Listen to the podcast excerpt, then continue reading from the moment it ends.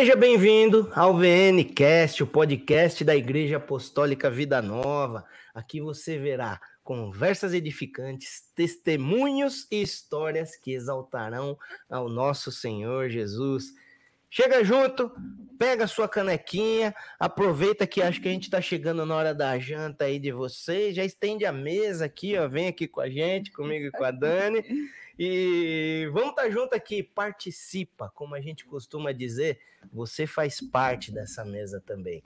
Então mande perguntas aí no chat, interaja com a gente, que vai ser bênção. E como a gente costuma dizer, se você quer uma canequinha do VNcast, nós temos ela disponível aqui na VN Store, a lojinha aqui da nossa igreja. Vem procurar, vem adquirir para você tá com a gente aí, né, Dani? Que às vezes o pessoal fala, oh, eu queria uma canequinha igual de vocês. Aqui tem, vem procurar aqui que, que é bênção. Tire fotos, tire fotos aí, mostrando que você tá aqui conosco nessa mesa. Poste no Instagram, marcando a gente, o arroba VN underscore cast, pra gente saber que você tá do nosso lado, quem está do nosso lado ali, né, Dani? É, isso aí. Tem também o nosso canal do VNcast no YouTube, além do da Igreja Apostólica Vida Nova. Inclusive, se você ainda não está inscrito, se inscreve aí no canal da nossa igreja para ver as demais programações. Temos um canal do VNcast onde a gente coloca ali cortes, é, momentos especiais dos programas. Então se inscreve lá para estar tá com a gente. E estamos no Spotify. Você pode escutar os programas do VNcast aqui, fazendo sua caminhada no carro vou falar ônibus. lavando a louça, que às vezes o pessoal não gosta, mas no ônibus, onde, onde você quiser, procure não lá. Não desculpa para não ouvir. Isso aí. Você pode, é, é, você pode ouvir. Essa é a questão, né, Dani? Então, procura lá no Spotify por Igreja Apostólica Vida Nova. Você vai encontrar os programas do VNcast, além de outras programações. Eu sou Cleverton Vieira, estou aqui com minha parceira de mesa, Dani Monteiro.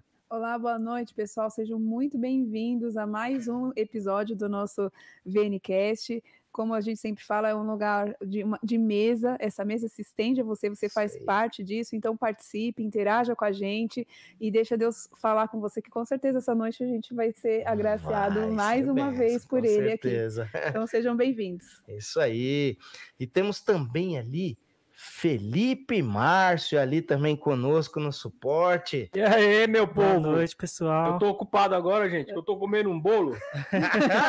o nosso é, patrocínio. Eu não queria dizer nada, mas tá bom, é um bolo tá quentinho. Esse bolo aqui é de goiabada com quê? É de fubá com goiabada. goiabada. goiabada. Da onde quer é esse aqui, Felipe? Por favor. Aqui, ó, da Bela Cake. Ponto Delícias. Ó, quem tiver Instagram, esse bolo Instagram quentinho. aí, siga aí. Faça tá encomenda. Delícia.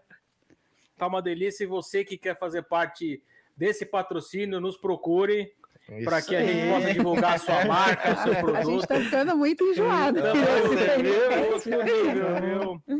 Olha lá na mesa do Cleverton. Eu queria dizer uma coisa, deixa eu até diminuir um pouco aqui, rapidinho.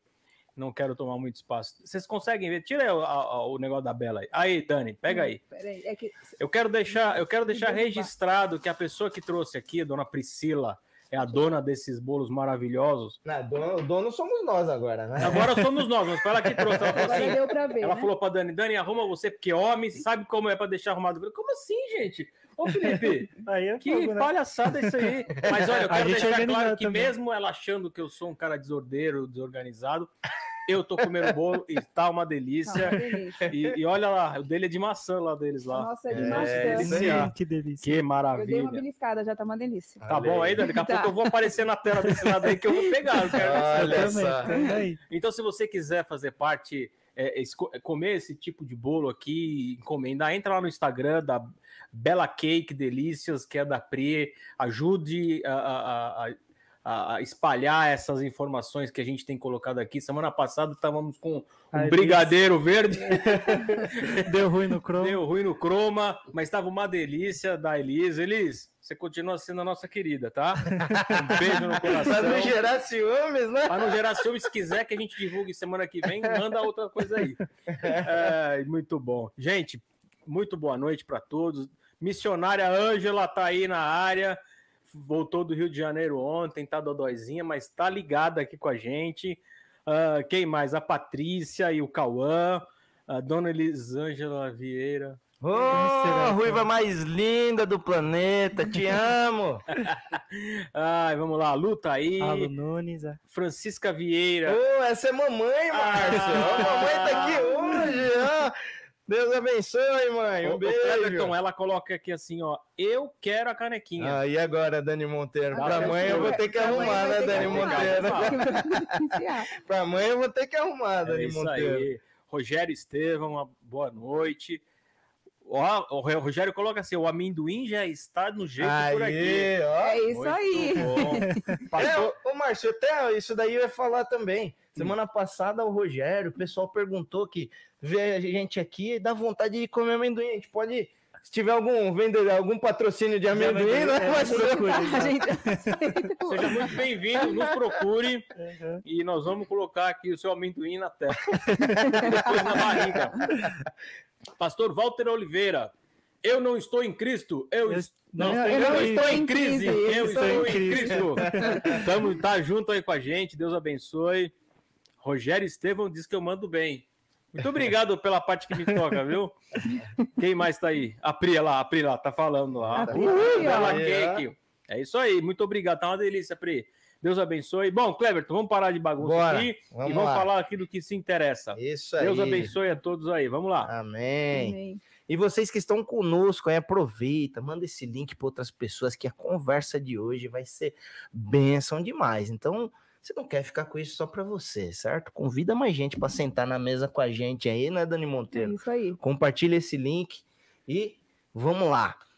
Então, nosso convidado de hoje, ele é pastor, teólogo formado pela Universidade Metodista de São Paulo, pós-graduado em Educação Cristã, diretor da Escola Teológica Logos, é membro da Academia Paulista Evangélica de Letras e membro da Academia Guarulhense de Letras. Ele é membro da Ordem de Escritores Evangélicos do Brasil, é autor de 26 livros. Ele gosta de andar de moto, né? e ele é um dos líderes do projeto Metamorfose Radical. Apresento para vocês hoje pastor Claudemir Pedroso. Seja muito bem-vindo, pastor. Gente, obrigado. Um prazer imenso estar aqui com vocês, né? Desde o que foi nos dado aí, nos concedido o convite, ficamos muito alegres. Né? Aqueceu o meu coração de poder estar aqui com vocês, já ter acompanhado, já assisti alguns podcasts de vocês. Uau. Grande bênção, quero agradecer aí, louvar a Deus pela vida de cada um dos irmãos que estão assistindo. Tenho a certeza de que Deus nessa noite tem algo muito especial para ministrar no nosso e no seu coração, né? Um beijo aos demais irmãos aí, Metamorfose Radical, Primeira Igreja Batista de Guarulhos, galera da Escola de Educação Teológica Logos, minha esposa que com certeza está assistindo. Manda beijo, filha. pastor, manda beijo. Beijo, amor, te amo. Completamos ontem 34 anos de que eu pedi a mão dela em namoro, não foi em casamento, em namoro, ontem. Ontem, né? Então ontem vieram os filhos, netos, e foi uma festa em casa. Eu não fui nem para a igreja ontem, Olha aí. porque foi muito bom ter a família reunida, porque você vê assim, a questão do seu legado, né? E nós conversamos muito, porque é um tempo de reflexão. 34 anos, né? E eu falei para ela, você lembra da primeira vez que foi ela que pegou na minha mão, não foi eu que peguei na mão dela? Olha né? aí. E depois nós fomos, na frente da igreja tinha uma- um, um parque e tinha um rio que corria, né? Água cristalina, bonito. E nós nos sentamos à beira daquele rio, começamos a conversar sobre a vida e eu falei, quer namorar comigo? e estamos até hoje, dia 3 de julho de 1988. Uau. Nos casamos no dia benção. 6 de abril de 91 e estamos aí. Ela é uma heroína. Glória a Deus. Qual que é o nome dela, pastor? Patrícia, Patrícia Domingues. Beijo, te amo. Patrícia, pastor Claudemir, parabéns. Deus abençoe Obrigado. demais Abençoe. vocês, viu? E, pastor, você tava olhando, você pensou que você ia ficar com a garganta seca aí? Não. É, então, a água, né? Você viu que eu tô um pouco rouco por conta, né? É, Da moto, tá? da moto, olha aí. a gente tem um presente aqui É. pro pastor Claudemir. Pode trazer pra Aí gente, sim. Fê? Opa, Aí, olha aí, uma que canequinha do nosso VNCast. Você sabe que eu sou colecionador de canecas, né? É mesmo? É, olha isso aí. vai pra coleção. Vai para coleção. Essa aqui vai ficar lá com muito carinho, né? com muito carinho, vai ficar lá bem, bem bonitinho aí. É, é isso aí, pode servir. Muito pastor, legal, quiser, Fica à vontade. Você está em casa, né? Que para todos os convidados que vêm aqui, pastor, eu falo, fique à vontade. Aqui não é, a gente está numa mesa, né, Dani? É lugar de bater papo aqui, então fique à vontade. E é água de verdade, viu? Não é de brincadeira como tem em alguns lugares é aí que não tem, né? A caneca vazia não, é, ó, não, tá é vendo? De verdade, de verdade. aqui, é, aqui é ao vivo, mas a gente tem a, a água, a gente tem, é, né? Aqui tem água no copo. Aqui. É isso aí. Benção, é um prazer ter você com a gente aqui, pastor. Obrigado. Não tenho dúvidas que vai ser uma benção hoje aqui nosso papo, como eu disse um pouco antes. Coloque suas perguntas, participa com a gente, que vai ser benção. Tem um monte de gente aqui falando que quer caneca. É, a gente está disponível é, aí. Né? Olha aí. Lojinha, gente, aqui é só passar disponível lá. no Vene Store aqui, nossa loja aqui. E aproveitando para falar um pouquinho da, da, nossa loja aqui, tem uma série de produtos lá, camisetas, bíblias, bíblias de estudo. Vem, dá uma passadinha lá, vamos abençoar o pessoal ali é, da loja também e você vai ser abençoado também com os produtos que eles têm lá.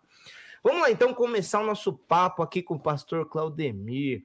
E eu sempre repito isso, pastor. Vamos começar pelo começo. É redundante, né? Mas é, muitas vezes a gente vai ver a história, coisas que você vai contar aqui da, da vida, do ministério e tudo mais.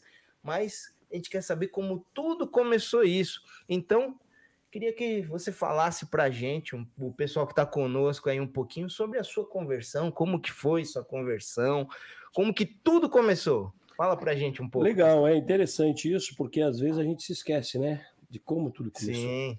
E é sempre bom rememorar. Por quê? Porque quando nós buscamos de onde Deus nos tirou, como éramos, uh, o nosso coração tem que se encher de gratidão por isso. Sim. Né? Então, a, a, minha história, eu vim de, de um lar onde meu pai não era cristão. A minha mãe, né, inclusive, tem uma coisa bem legal. Eu sou bisneto de um dos fundadores da Igreja Presbiteriana Independente do Brasil. Uau! Né, ao lado de Eduardo Carlos Pereira, aquela galera toda lá em 1905. Né, eles saíram é, da Igreja Presbiteriana do Brasil por conta da, da divergência em relação à maçonaria. Uhum. E o meu avô, ele, ele seguiu, e ele foi um dos fundadores da Igreja Presbiteriana Independente em 1906, na cidade de Torre de Pedra, interior de São Paulo. Hum. Castelo, Castelo Branco, Branco, quilômetro 167. Ah, né? Quem anda de moto sabe até o quilômetro. eu, sei, eu sei que é na Castelo. Mas a gente só vai tomar café lá e volta. Ah, que bacana. E, e aí eu sou é, oriundo dessa família, né? Da, a minha mãe, né, o meu avô, presbítero assim muito honrado na presbiteriana independente. Meu pai vem de uma família é, católica, né? E eles se conhecem, eles se casam, né? E eu cresci num lar assim meio meio dividido entre uh, ir na igreja ou não ir. Eu não vou nem dizer de ir para a igreja católica, ah. porque o meu pai ele, ah não, olha, ele não ia para a igreja católica. Né? Então a conversão do meu pai ela foi um processo assim, um processo um pouco, um pouco longo, eu diria, né? Um pouco longo, né? Então, assim, uh, tinha algumas coisas que de criança eu não concordava muito, porque o meu pai, o dia que ele queria ir na igreja, ele via, ele pegava um violão e ele começava a tocar umas músicas, né, de igreja, falava, hoje à noite a gente vai para a igreja. E eu fui crescendo com aquilo, e eu tinha aí meus, meus sete, oito anos, assim, eu já não concordava com aquilo, porque eu falava, ou nós somos ou nós não somos, né? Eu achava aquilo assim de uma hipocrisia muito grande, então eu não participava. E com isso, obviamente, ele ficava muito bravo comigo, porque, né? Porque eu sabia que aquilo era naquele final de semana, no próximo final de semana poderíamos não ter mais aquilo. E era, e era justamente assim. Mas foi um fato muito interessante que eu, eu nós íamos passar as férias com meu avô no interior, né? E ele nos levava à igreja. Lembro-me que eu tinha sete anos na época e eu vi um pastor pregar, e foi a primeira vez que eu ia na igreja, sentava no banco e dormia. Não ia, criança não presta atenção. Naquele tempo ainda que não tinha as classes infantis, não tinha escola né? dominical, não tinha salas, né? né? Uhum. Então você ficava sentado lá e eu gostava de sentar na frente para olhar o pregador, só que eu dormia. Só que uhum. naquela noite, não lembro, acho que seria muito. Puxa vida, teria, teria que ter uma mente muito boa para lembrar até o nome do pregador, não lembro. Eu sei que ele pregou muito bonito. E eu prestei atenção. Voltando para a casa do meu avô, nós estávamos tomando café, sentado à beira do fogão a lenha. Eu cheguei perto do meu avô e falei assim: vô, como aquele homem pregou bonito. Um dia eu quero falar, eu, eu, como aquele homem falou bonito, um dia eu quero falar assim. Meu avô me sentou no colo dele, olhou nos meus olhos e falou assim: ó, você vai ser pastor. Isso em 1978, Você vai ser pastor. E eu vou viver para ver isso. Minha ordenação foi no dia 23 de setembro do ano de 2000. O meu avô estava lá comigo. É, ele veio, eu fui buscá-lo no interior e ele estava lá justamente para se cumprir a profecia. E ele chamava Samuel, né, o profeta mesmo. né, então, desde o nome até o Exatamente, né? Só que aí no decorrer do meu crescimento, obviamente a gente vai que meio que se perdendo um pouco, né? Mas a minha conversão, ela aconteceu é, mais ou menos entre março e abril de 1987. É, eu, quando tinha 15 anos, né? Eu já, eu sempre fui um cara assim, eu tinha um. Hoje a gente vai falar que a gente é fofinho, né? Eu não posso dizer, né, fazer bullying contra mim, porque eu não posso gerar provas contra mim mesmo, né? então, então tem que parar eu, com algumas coisas. É, eu era já uma pessoa já de, de, de, tamanho, né? O pessoal achava até que tinha mais, mais, idade quando eu tinha 15 anos. E eu cuidava de um restaurante nessa época, em 1986, em São Bernardo do Campo, na Avenida do Tabuão. O nome do, do restaurante era O Laranjão. E ali eu comecei a ter aquela abertura maior para o mundo, eu comecei a conhecer coisas do mundo que até então eu não uhum. conhecia. Né? Então ali eu comecei a ter amizades né, erradas. Não que eu vivia a prática errada, mas eu tinha amizade, eu tinha muita consciência uhum. disso né? Tinha muita consciência. Uh, foi uma época assim meio tenebrosa, eu andava armado nessa época, porque eu cuidava do dinheiro do restaurante, e um dos presentes que o dono do restaurante me deu foi uma arma para poder me proteger. Né? Até que, por conta de confusões, eu fui jurado de morte, saí de lá, e aí eu comecei a falar, puxa vida, eu preciso arrumar um trabalho, preciso arrumar um trabalho. Meu pai trabalhava numa gráfica, e ele falou para mim assim, falou, olha, na gráfica que eu trabalho, estão precisando de pessoas pra, na área de encadernação passa lá. Aí eu fui. Só que é, a gráfica, quem cuidava da gráfica era a Sociedade Bíblica do Brasil. Então toda a encadernação da Bíblia em espanhol, versão de Reina Valera, que é para Porto Rico, México, Guatemala, é. era feita nessa gráfica. E eu entrei justamente para ser encadernador dessas Bíblias na gráfica.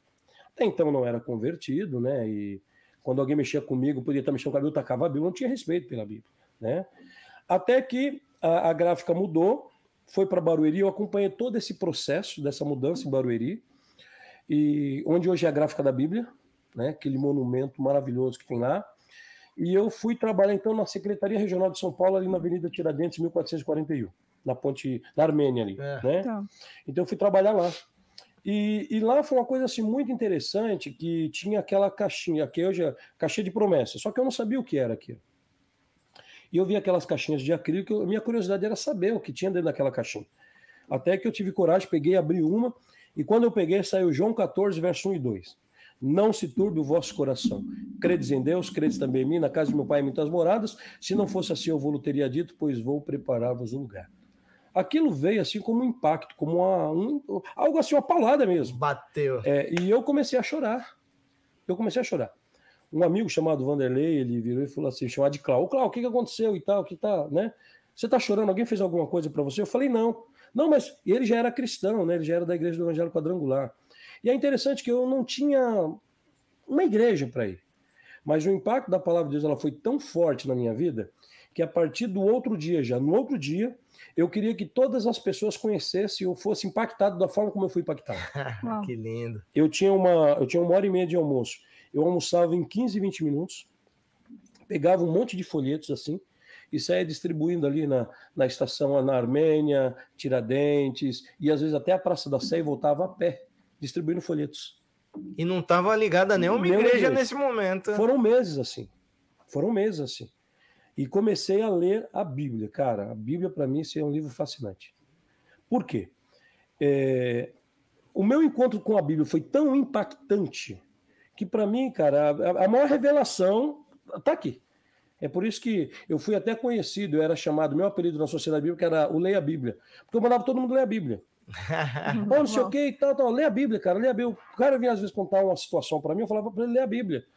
Lê a Bíblia, lê a Bíblia. Quer dizer, era a forma como que eu tinha, por quê? Porque eu encontrei tanto refrigério nesse livro que eu achava que as pessoas iriam também, mas nem todo mundo gosta de ler Bíblia, que é uma coisa que eu fico às vezes inconformado quando as pessoas falam: Sim. olha, eu começo a ler a Bíblia e parece que me dá sono. Eu acho que quando a gente lê a Bíblia, o, é, é, o inverso que tem que acontecer. Acorda, a, a gente, tem que perder o sono. Né? É isso aí. Entendeu? Uhum. E eu sei que aí eu comecei a minha caminhada, mas foi assim, antes de ter igreja ainda, um dia, um homem me parou, né, próximo da Estação da Luz, e falou assim: quem é o responsável por esse trabalho? Aí eu falei assim: Jesus Cristo. Ele falou: não, é um nome, não tem uma igreja e tal. Eu falei: não, não tem. Ele falou: não, seria interessante, porque de repente a pessoa que foi impactada por essa palavra, para ela poder procurar. Aí eu peguei, fui numa casa de carimbo e coloquei assim, e, e coloquei assim: olha, se esta mensagem tocou o seu coração, envie uma carta para Cristo Salva. Coloquei o endereço da casa dos meus pais, lá em Diadema. O que acontece? Comecei a receber correspondência.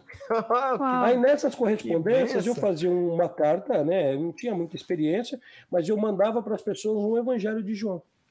E aí eu comecei a fazer esse tipo de trabalho. Esse tipo de trabalho, esse tipo de trabalho. E até que eu falei, puxa vida, o meu avô era da Igreja Presbiteriana Independente, então eu vou para a Igreja Presbiteriana Independente. Né? E fui para a Igreja Presbiteriana Independente da, de Vila Nogueira, no, em Piraporinha, Diadema. Fui para lá. Na época era pastor Pedro Sanches. É. Né? E fui para essa igreja. Só que lá, o que, que acontece? Eles ficavam insistindo para que eu me batizasse.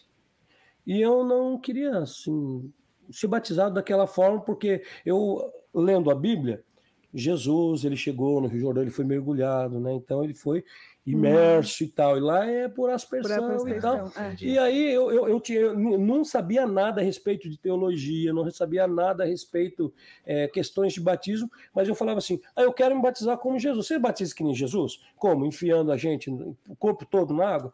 Ah, não, nossa, aqui o nosso tema é esse e tal, tal, tal. Eu falava, então eu não quero.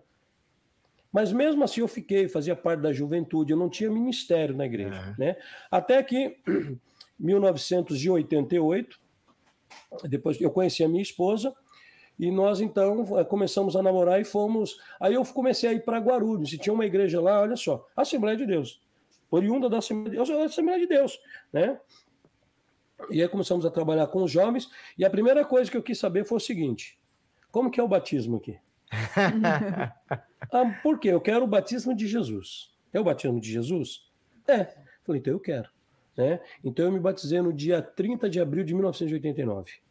Né, me batizei, e aí fizemos um trabalho muito grande, aí eu comecei... Que idade você tinha, pastor? Posso perguntar que idade Cara, eu tinha? tinha na época, eu tinha 17 anos. 17? É. 17 anos, mas já envolvido com a juventude da igreja, já envolvido com a diaconia da igreja, Daquela primeira é... experiência que você falou lá do pregador, então foram 10 anos ali. Foram, foram então. 10 anos até então, porque você você vê Deus conduzindo a sua história, uhum. né? Você não tinha, eu não tenho hoje, quando eu olho para trás, por isso que é legal a gente ver a história, você vai ver como que Deus ele foi conduzindo tudo corretamente, veio tirando os impedimentos, veio quebrando as barreiras, né? Uh, mas eu não tinha esse discernimento ainda, pô, Deus está me conduzindo, uhum. né? E aí eu queria conhecer mais da Bíblia, mais da Bíblia, mais da Bíblia. Aí eu lia, já tinha lido a Bíblia já umas três vezes nessa época. Aí eu vi um pessoal que fazia muito estudo, aí eu fui estudar, cara. Fiz um curso, meu primeiro curso teológico foi pela Adventista do Sétimo Dia. cara, e eles têm um. Eles têm assim, a questão teológica deles assim é, é, legal, tem muitas divergências, obviamente, né? Mas isso aí você vai ver. Quando você tem essa sede, você vai se alimentando. Até eu fazer mesmo ir para os cursos teológicos demorou um pouco mais ainda, né? E, e eu sempre tive uma sensibilidade para a necessidade da igreja. Então, a necessidade da igreja que eu fazia parte não tinha um ministério infantil. E aí eu tinha, aí eu começava, por conta da sociedade bíblica, eu tinha amizades mil. É, conheceu o Maurão, que faz trabalho com os bonecos? Maurão? Já ouviu falar? Não conheci. Maurão e seus bonecos, na década de 80. Ulisses, e os bonecos faziam até o programa na televisão chamado Tio Uli. Né? Eu fui fazer curso de fantoche com esses caras. E eu comecei, eu comecei a desenvolver vozes, eu fazia oito tipos de vozes com bonecos, então eu tinha oito bonecos. E eu saía ah. com esses bonecos na rua e começava a atrair aquela multidão oito de Oito tipos de vozes? É, fazia. O, o ah. senhor lembra ainda não? Ah, cara, não Você sabe o que, que são as vozes, cara? É muito interessante que você não cria uma voz do nada. É. Você sempre vai ter... O quem vai inspirar... É você vai se inspirar em alguém. Então eu tinha um amigo no trabalho que ele tinha um problema de coordenação motor e de dicção. O nome dele era Eduardo. Então ele falava mais ou menos assim: Poxa fita, é muito legal estar aqui com vocês hoje. Então eu quero agradecer a Deus. Cara, eu peguei e criei um boneco chamado Duque e coloquei a voz dele. Entendeu? Teve inspirações, então, para fazer as vozes é, ali. Eu fui, eu fui depois, né, fiz parte de uma igreja, tinha uma irmã, e ela era meio espalhafatosa e tal. O nome dela era Maria do Socorro. Pô, eu falei assim, eu, eu preciso enfeitar. Aí eu peguei uma loira, uma boneca, mandei produzir, fazer uma boneca loira e coloquei o nome de Mary, Mary Help. Mary Help. então, assim, e você chegava lá, então ela chegava, lá, para falar a verdade, eu estou aqui com vocês. Então, quer dizer, fazer aquela, aquela bagunça santa mesmo com a molecada, ela balançava bacana, a cabeça e tal. Bacana. Então, durante alguns anos, no meu ministério, foi Ministério Infantil.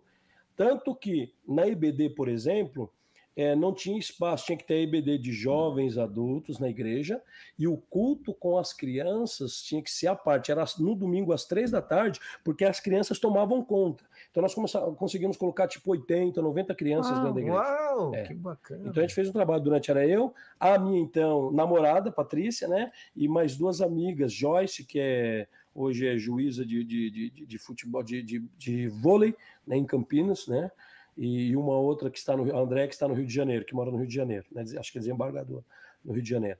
Então, assim, cara, e depois cada um seguiu o seu caminho, né? Eu ainda continuei muitas vezes, fazia programa de rádio, eu tinha um programa de rádio chamado Clubinho do Papai do Céu, e quem fazia o programa de rádio também eram os bonecos. Então as pessoas que ouviam achavam que tinham várias pessoas dentro do estúdio. E não. Era uma era, pessoa é, só. É porque vamos ler um, um texto bíblico, então cada boneco fazia a sua, a sua parte. Né? Então foi muito legal. Então o meu início de ministerial, até eu assumir igreja, né, é, foi assim. Entendeu? Aí depois, aí você, aí você assume igreja pastoralmente, e vamos dizer assim, você perde a inocência. Porque você começa a mexer com outra realidade, Sim. com outras questões, né? Mas foi muito bacana. O ministro do meu ministério assim foi muito, foi muito produtivo nessa, nessa área de anos depois, eu estava tipo no mercado e, e vi uma moça e falava: Você era o tio Claudemir? Tio Claudemir, né? E tal, né? Sim, ah, da igreja, assim, assim, assim, vinha me abraçar e falar: Olha, eu aprendi tanto com você, eu tenho Uau, aquelas histórias guardadas no coração. Ah, eu quero te apresentar minha filha. E já vinha com a, com a filhinha para apresentar. Então, eu vi inúmeras experiências, inúmeras experiências assim. Então, assim, é muito gratificante. Então, hoje, a gente até é, é, é, é, tem resultados desse trabalho, dessa semente que foi plantada lá atrás, né? Lá atrás. Então a minha conversão ela foi assim, foi essa questão. É, e aí, eu tinha um desafio também. O meu desafio era trazer minha família para a igreja. Porque eu tinha um irmão que não estava na igreja, meu irmão Clóvis, e, e aconteceu um fato muito curioso. Um dia eu estou indo trabalhar, esqueci a minha carteira. Homem, esquecer a carteira é só por, é por questão divina mesmo, né? e quando eu entrei no ônibus e eu fui passar a, a, a, aquela tempo era catraca, no tempo que a gente entrava a, por trás Entrava descia por pela trás, frente. descia pela frente. É. o pessoal não sabe Há que muita é isso, gente né? que está aí sabe. assistindo não sabe o que é isso. Não é. sabe. Eu não me lembro. Aí eu falei pro, pro, pro, pro cobrador, falei, cara, eu esqueci minha carteira, olha, abre a porta aí que eu vou descer e tal. Aí tinha um rapaz sentado, um cara todo vestido de roqueiro, com aquelas roupas cheias de gancho e tal, cabelão bem punk mesmo. E ele virou para trás, ele me viu e falou assim: Você é irmão do Clóvis? Ivanildo, o nome dele. Falei: Sou. Ele falou: Não, cara, então pode deixar que eu pago a sua condução aí, cara. Você é irmão do Clóvis, vambora. Ele, amigo do meu irmão. Ele me conhecia, eu não conhecia ele. Beleza. Sentei do lado dele e falei: E aí, cara, e esses negócios, nesses apetrechos todos aí? Não, porque eu sou roqueiro, sou não sei o quê. Pá, pá, pá. Pô, vocês vão falar de Jesus? Pô, Jesus tá. Pô, aí comecei, cara. Comecei a falar de Jesus para ele. Ele se transformou mais em amigo meu do que do meu irmão. e ele se converte. Um dia ele passando na rua, teve uma desilusão, passando na rua, ele ouviu uma casa tocando aquela música: Meu amigo, hoje tu tens a escolha. Vida ou morte, qual vais aceitar? Amanhã pode ser muito tarde. Hoje Cristo te quer libertar. Ele falou: naquele momento ali eu abandonei tudo. E ele me procurou. E aí a gente começou, eu inseri numa igreja presbiteriana, né? Igreja presbiteriana do Brasil, lá no centro de Diadema. Ele casou com uma amiga minha, a Ruth, depois.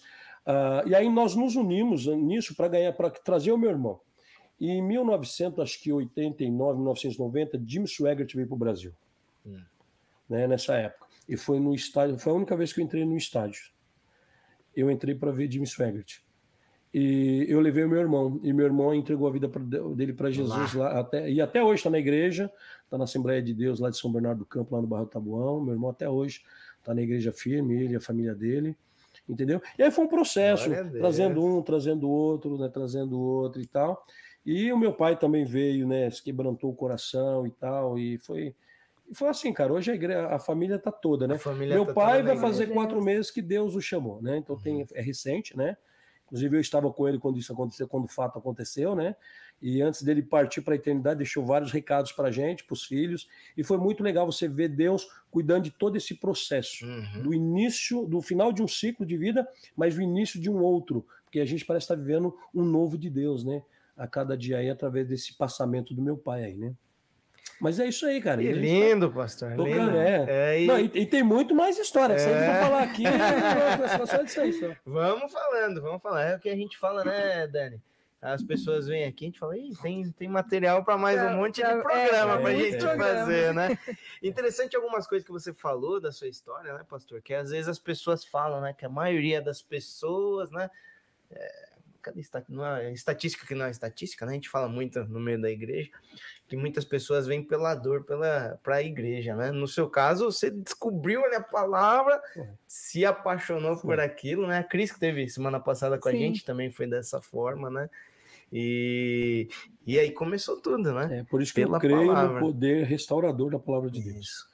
É a profecia por excelência. Então, assim, você quer ter uma vida melhor? Você quer ter um controle das suas emoções, você quer ser próspero, você quer ser abençoado, lê a Bíblia. Isso aí, tem resposta para tudo. Lógico, é a Bíblia. Não tudo. tem, sabe, são apenas 66 livros, 1149 capítulos, que você vai ler, cara, isso aqui vai ser é, é, mel para você. É verdade. Entendeu? E, e, você não enjoa. Essa é a questão, né? Por isso que às vezes me incomoda, por exemplo, quando você fala para uma pessoa da Bíblia, a pessoa, ah, mas a Bíblia, ah, dá sono, ah, eu leio a Bíblia, é chato. Eu concordo que parece, quando você começa a ler genealogia, é chato mesmo. Mas quando você começa a descobrir o que, tra... o que está por trás da genealogia, cara, aí é uma Sim. coisa fascinante. É que tudo tem uma explicação, né? Uma explicação. nenhuma vírgula é, é por acaso. Eu falo para os né? irmãos do estudo da quarta-feira na igreja, eu falo assim, né? Eles até já decoraram, falam, é, a Bíblia não tem, eles falam ponta solta, não tem ponta solta. Não. É, isso aí. Entendeu? Ela hum. se interliga desde Gênesis Apocalipse. Ela se responde nela mesma, né? Por é. tudo, exatamente. Isso exatamente né? Eu creio também que a Bíblia tem resposta para todas as coisas. Eu gravo uns vídeos na internet, né, pastor? E justamente o mote que eu coloco é isso daí, né? A Bíblia tem resposta para todas as coisas, né? Resposta, procura é. resposta em tanto lugar, olha aí. É verdade, tá é isso aí. Alguém que foi atraído pelo Senhor só pelo ler a Bíblia, entendeu, gente? Então temos que ler a palavra de Deus. E note, eu não aconselho ninguém, porque não é porque aconteceu comigo por uma caixinha de promessa né? Porque as pessoas hoje vir, virou um horóscopo gospel. Isso. Isso aí, né? O pessoal vai lá e tira, ah, o que, que Deus tem para hoje, né? Aí eu falo assim que a gente poderia fazer uma caixinha de paulada também, né?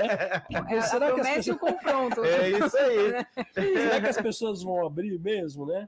Aconteceu comigo, mas eu não faço disso uma regra, Sim, né? Sim, com certeza. Eu faço uma, disso uma regra. Deus tem uma forma de, de nos chamar, de né? tratar com cada um, né? Exatamente. Comigo também, né? A gente fala, né? Que não, comigo também não foi por dor. Vim o senhor me conquistou, mas cada um tem uhum. uma, tem uma um forma tem também. Igual né, de... o, né, o, amigo, né? Eu fiquei, tava pensando aqui.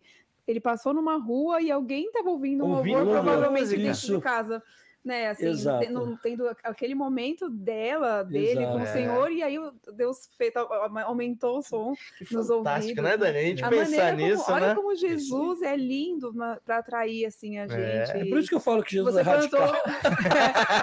é isso mesmo. Você plantou uma semente. Exato. E aí ele, Deus foi lá, agora chegou a hora. E, de... ele, aquele roqueiro, aquele cara duro e tal, não sei o que, o cara me liga chorando. Cara, eu preciso falar com você. Que foi? Eu ouvi uma música assim, cara, e a música dizia, ele decorou. Eu parei na porta e fiquei ouvindo, fiquei ouvindo. Uau, que fantástico, né? E aí, aí, cara, aí você vê esse cara, né? Eu, eu conheci muito maluco, né?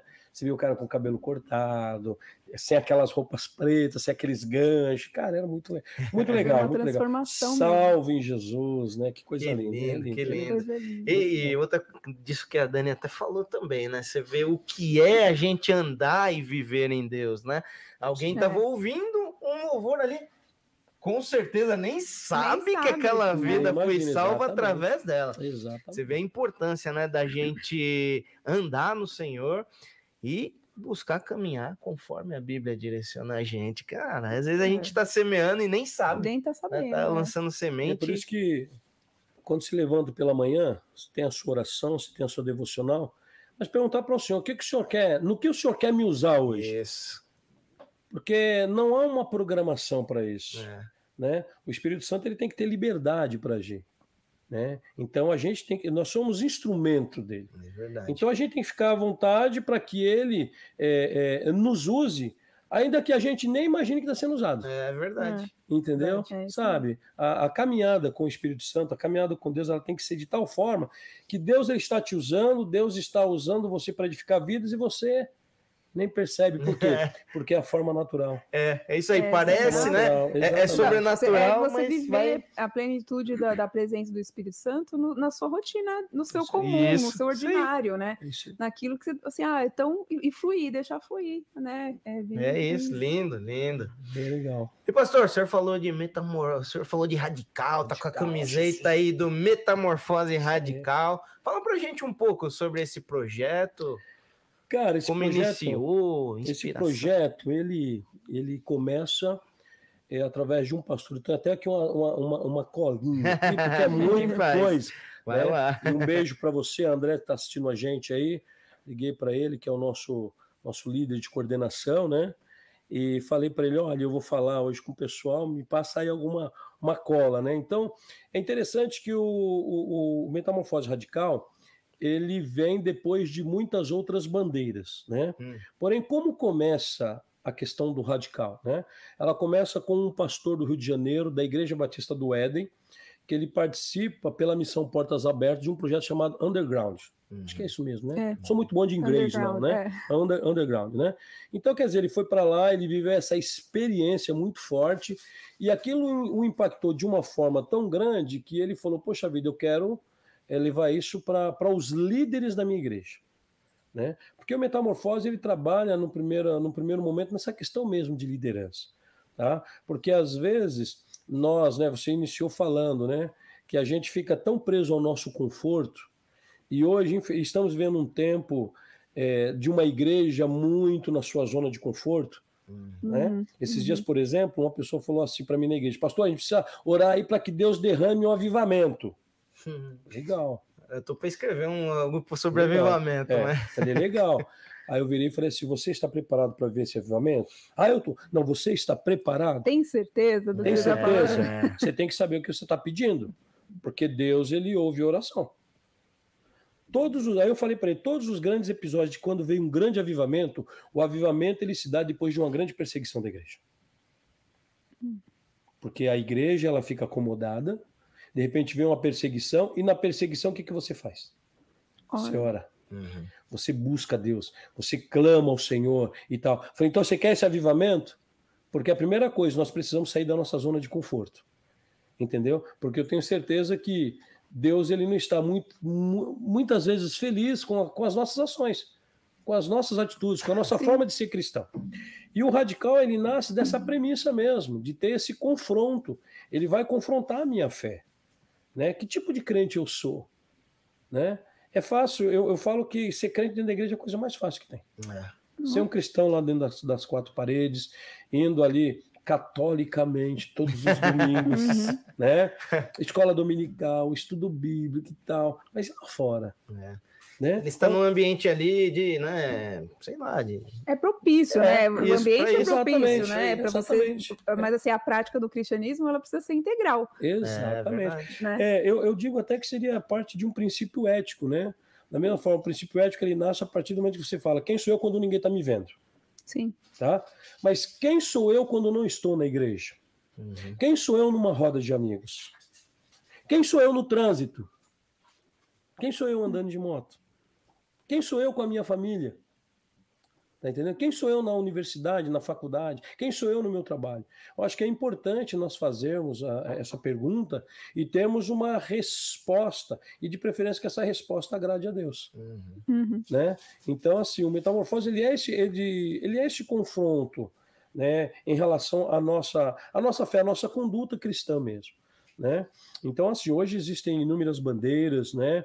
É, esse pastor que foi impactado, ele levou para a liderança dele, até que eles resolveram montar uma bandeira. Essa bandeira foi a, a primeira bandeira, Atitude Radical, né? E daí começou a, a questão das bandeiras radicais. Né? Então, no Rio de Janeiro, aí apareceu aqui, né?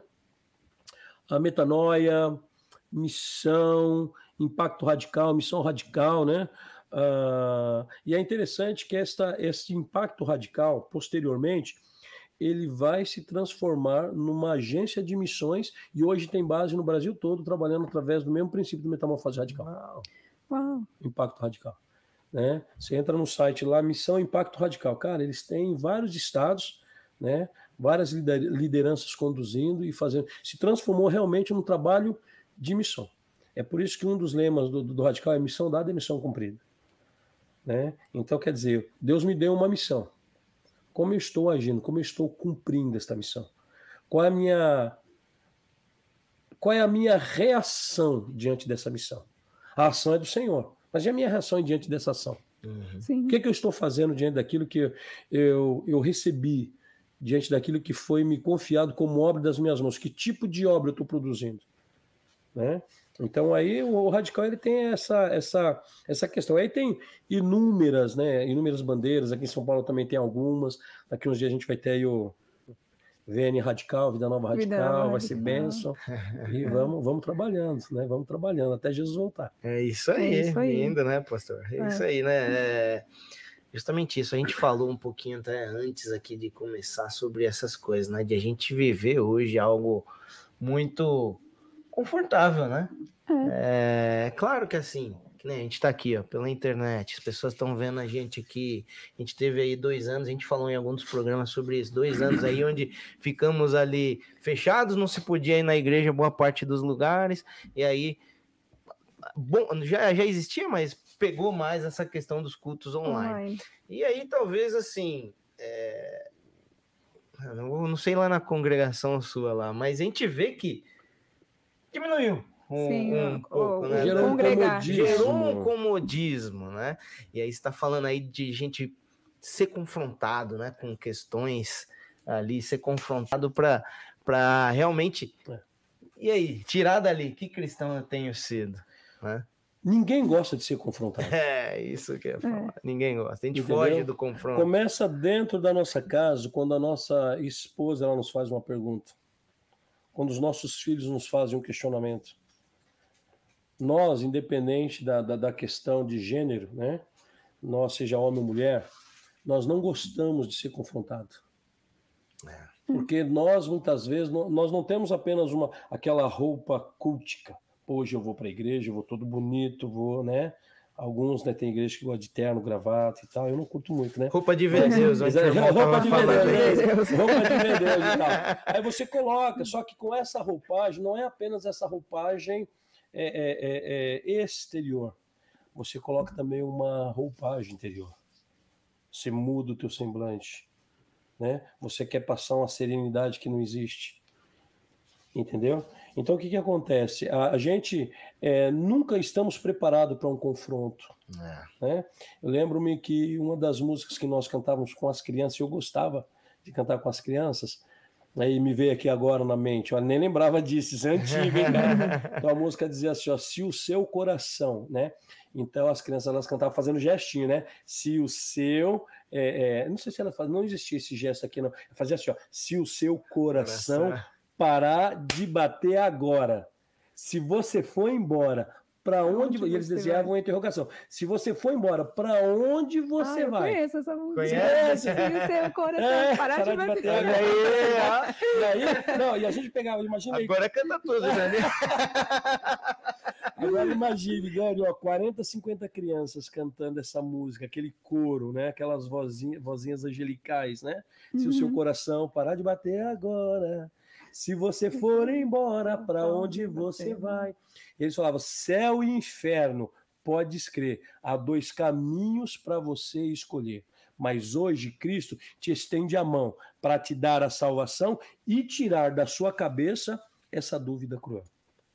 É um confronto. É. E você nota que na voz das crianças, notava que algumas pessoas ficavam incomodadas, porque é, se você pergunta para uma pessoa, Você vai para o céu ou para o inferno? Você pode ver que de pronto as pessoas nunca respondem. Não estou falando de não cristão, estou falando de cristão. Sim. Você vai para o céu ou inferno?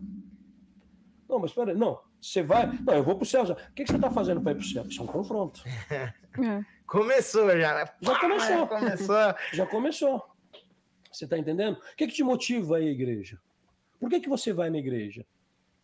Qual é o combustível que te move para estar na igreja? Qual é o combustível que te move para você é, administrar o ministério que Deus deu para você? O que, que te move? Uhum. Qual é a sua motivação? Querido, se não for o Espírito Santo, é. se não for o é. louvor, a graça de Deus, cara, tá tudo errado. Sim. E é justamente muitas coisas que as pessoas, às vezes, aí você olha, a pessoa acha, aí fala, ah, você está me julgando. Não é que está julgando. A resposta é, daquele que não tem uma resposta é achar que você está julgando. É. E não é um julgamento. O confronto nunca é um julgamento. Quando nós entendemos que o confronto ele existe, ele se faz necessário, tá? Mas o confronto é para nos tirar da zona de conforto, uhum, né? Que é o que é, que é o que Cristo fez, né? Que nós Sim. estamos perdidos, né? Paulo ele fala isso, nós estamos perdidos nos nossos pecados, nos nossos delitos, mas ele nos tirou, né? Deus nos tirou do reino das trevas e nos trouxe para o reino do filho do seu amor. Pô, fala do reino das trevas e o reino do filho do seu amor. Quer dizer, você estava numa situação. Uhum. Foi o confronto. Por que conversão? Conversão é confronto. O que é conversão? Mudança de direção. É isso aí. Estava indo por um caminho, encontrei algo ali, uma seta que está me direcionando para o caminho correto, uhum. virei. É um confronto. A nossa conversão é um confronto. Eu escrevi um texto sobre Paulo, certa feita, falando da crise que gerou na conversão de Paulo. Paulo viu uma crise terrível, né? É, e eu fiz isso porque foi uma, uma tese que eu defendi, porque eu sou psicopedagogo e sou psicanalista clínico. Não estou atuando, mas né? Oh, esquecemos de mencionar, não mencionamos isso aqui, pastor, na sua apresentação. E foi, e foi, e foi, interessante que um coordenador meu, né, da, da, da, faculdade, ele falou assim que como que seria meu TCC? Eu falei para ele assim que eu ia fazer meu TCC baseado na psicanálise bíblica. Ele falou, é impossível. Não há como você alinhar a Bíblia com psicanálise. De largada ele já mandou já, essa para você. Já, exatamente. Aí ele falou para mim assim, qual é a premissa que te leva a pensar a respeito disso? Eu falei, Freud. Por que Freud? Porque Freud ele fala que a psicanálise ela é, em essência, a cura pelo amor. O que, que Jesus veio trazer? Uau. Ah. Aí o cara ficou mudo assim. Aí falou: então é o seguinte, faz o seu trabalho de você traz para me dar uma olhada. Entendeu? Então, assim, nós vivemos no mundo, então nós precisamos. A igreja, ela precisa ser essa igreja que confronta. Que confronta o pecado.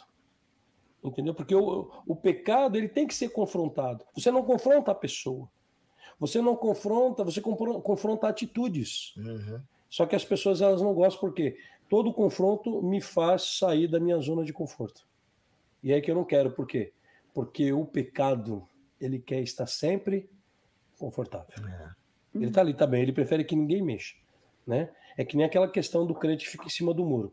Ele não tem decisão nem pelo mundo nem por Jesus. Só que ele se esquece que o muro é do diabo. É. Porque ele que causou a divisão. Sim. Entendeu? Ah, eu tô em cima do muro, eu não tenho resposta. Não, cuidado, está em cima do muro, porque o que ele mais quer é crente em cima do muro. É crente que não tem atitude, é crente que não tem é, é, é, discernimento do que é ser salvo. É tanto que a gente fala tanto de posicionamento. Posicionamento, é isso, né? posicionamento, é isso aí. O muro, o muro você é tá sim ou não, né? É isso aí, assim, não tem, sim ou não, não, não sim tem, ou não, não tem talvez. como ser, ah, não sei, mais ou menos. Não tem, talvez. Né? Ah, eu acho. Não, é que nem é. você fala para as pessoas às vezes, né? Assim, você ama Jesus? Ah, eu amo. Não, você está disposto a pessoa. Ah, ah, não sei, né? E tal. Eu uso um exemplo, eu falo assim: olha, se você perguntar para mim assim, pastor, você ama a Patrícia?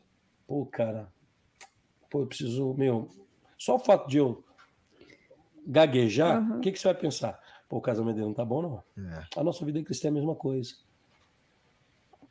É a mesma coisa eu vejo que nós precisamos ter as respostas. Às vezes nós queremos ter resposta para tudo, uhum. mas nós não temos resposta para dar razão da nossa fé. E nós precisamos ter. É isso aí. Nós precisamos ter. Né? Vivemos tempo hoje onde a visão que eu tenho é que se faz necessário.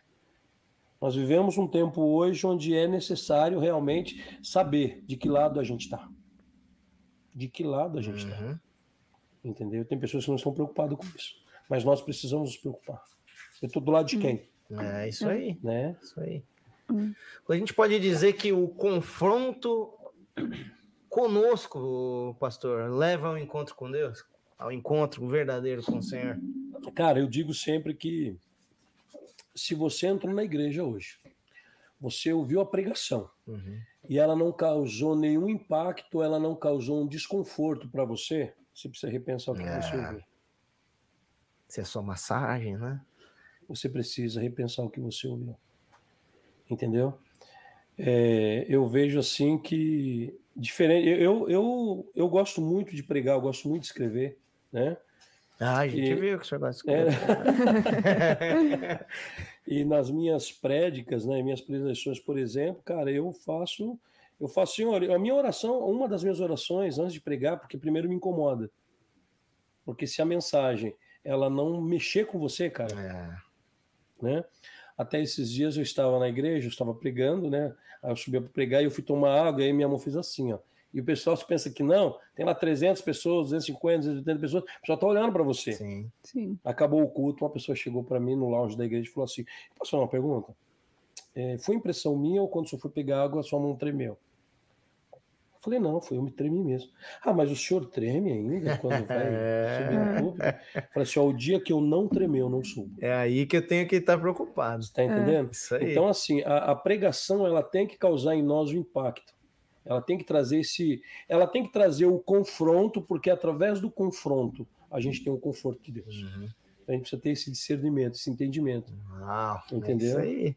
Fantástico, é isso aí, viu, gente? Às vezes a É. gente, né? Eu converso muito com a Dani sobre isso, né? É, às vezes a gente quer viver aquele negócio, né? A gente vê um negócio ali de que, como a gente falou, que vai fazer massagem só, se a Uhum. palavra, a palavra só que fala, ou você é um vencedor, claro que é, a palavra diz, mas se não tiver irmão. conforto, né?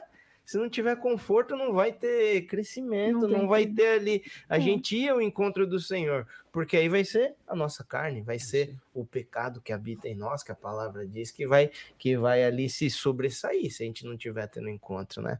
Fantástico isso aí, ó, escuta aí, gente. Se você não passou para ninguém esse link, passa agora que tá sendo fantástica a nossa conversa aqui.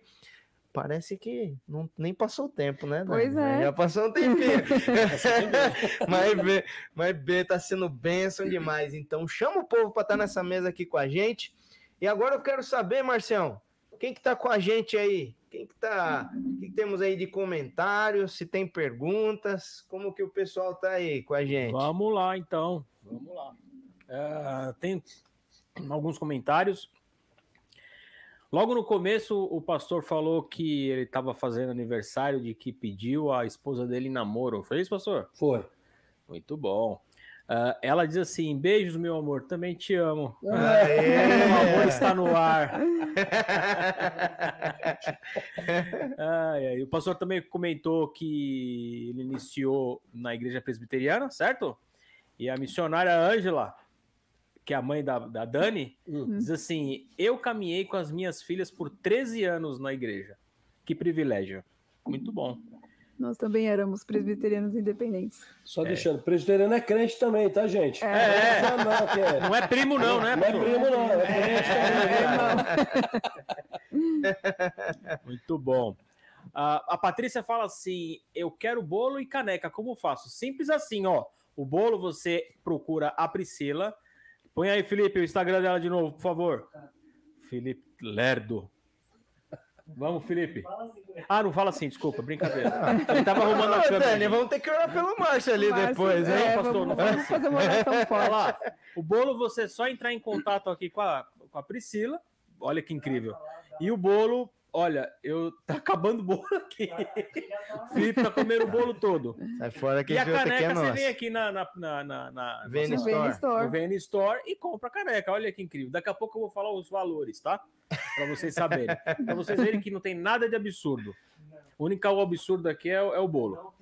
É não ter. Boa, Felipe. Felipe tá incrível, tá diferente. Por que será, né, que ele tá diferente hoje? Chegou do É o final de Metamorfose. semana. Ah, final de É, final de semana, verdade. o de Felipe acabou de vir do radical. Veio do aí, radical, Muito tá bom. tudo. Vamos lá, continuando. A Elivan Souza diz que começou bem, pastor, metamorfose radical. É só para dizer que ela está na área. Uhum. Muito bom. Deus abençoe, viu, Elivan? A Luciete Ursi, Ursulino, Ursulino, também. Mandou um glória a Deus aí, pastor. Boa noite. Beijo, Luci. É nós, Luci. O Hélio Freitas, viva Jesus! É nós, sempre. Marcelo Klein, Klein, deve ser Marcelo isso, né? Klein. Boa noite, pastor. Deus abençoe. Santo André, beijo para você. Santo André, boa cidade lá. A Késia Badega, aqui da nossa igreja, sempre com conteúdos edificantes. Obrigado pelo carinho Glória e é exatamente isso o nosso, nosso maior objetivo, Késia. É, não é só trazer curiosidade da pessoa, mas trazer conteúdo que edifica a tua, a tua alma. A, a Preta Soares faz a pergunta assim: a entrevista vai ficar gravada? Vai sim. Vai. Só entrar lá no, na, no nossa, nosso YouTube, exatamente nesse Soares, canal. Yara, tá. beijo, Yara, para você, Yara. David. Muito bom. Então vai estar tá lá, você pode ver, assistir de novo quantas vezes você quiser e prestigie o nosso canal. Luciana M, Pastor Claudemir, estamos aqui te assistindo. Lu e Regis. Lu, beijo. Muito bom. Tá com o pezinho machucado, ela caiu e quebrou o pezinho. Oh, beijo, ó. Dó. Espírito Deus Santo te visite, te restaure. Amém. Em nome de Jesus.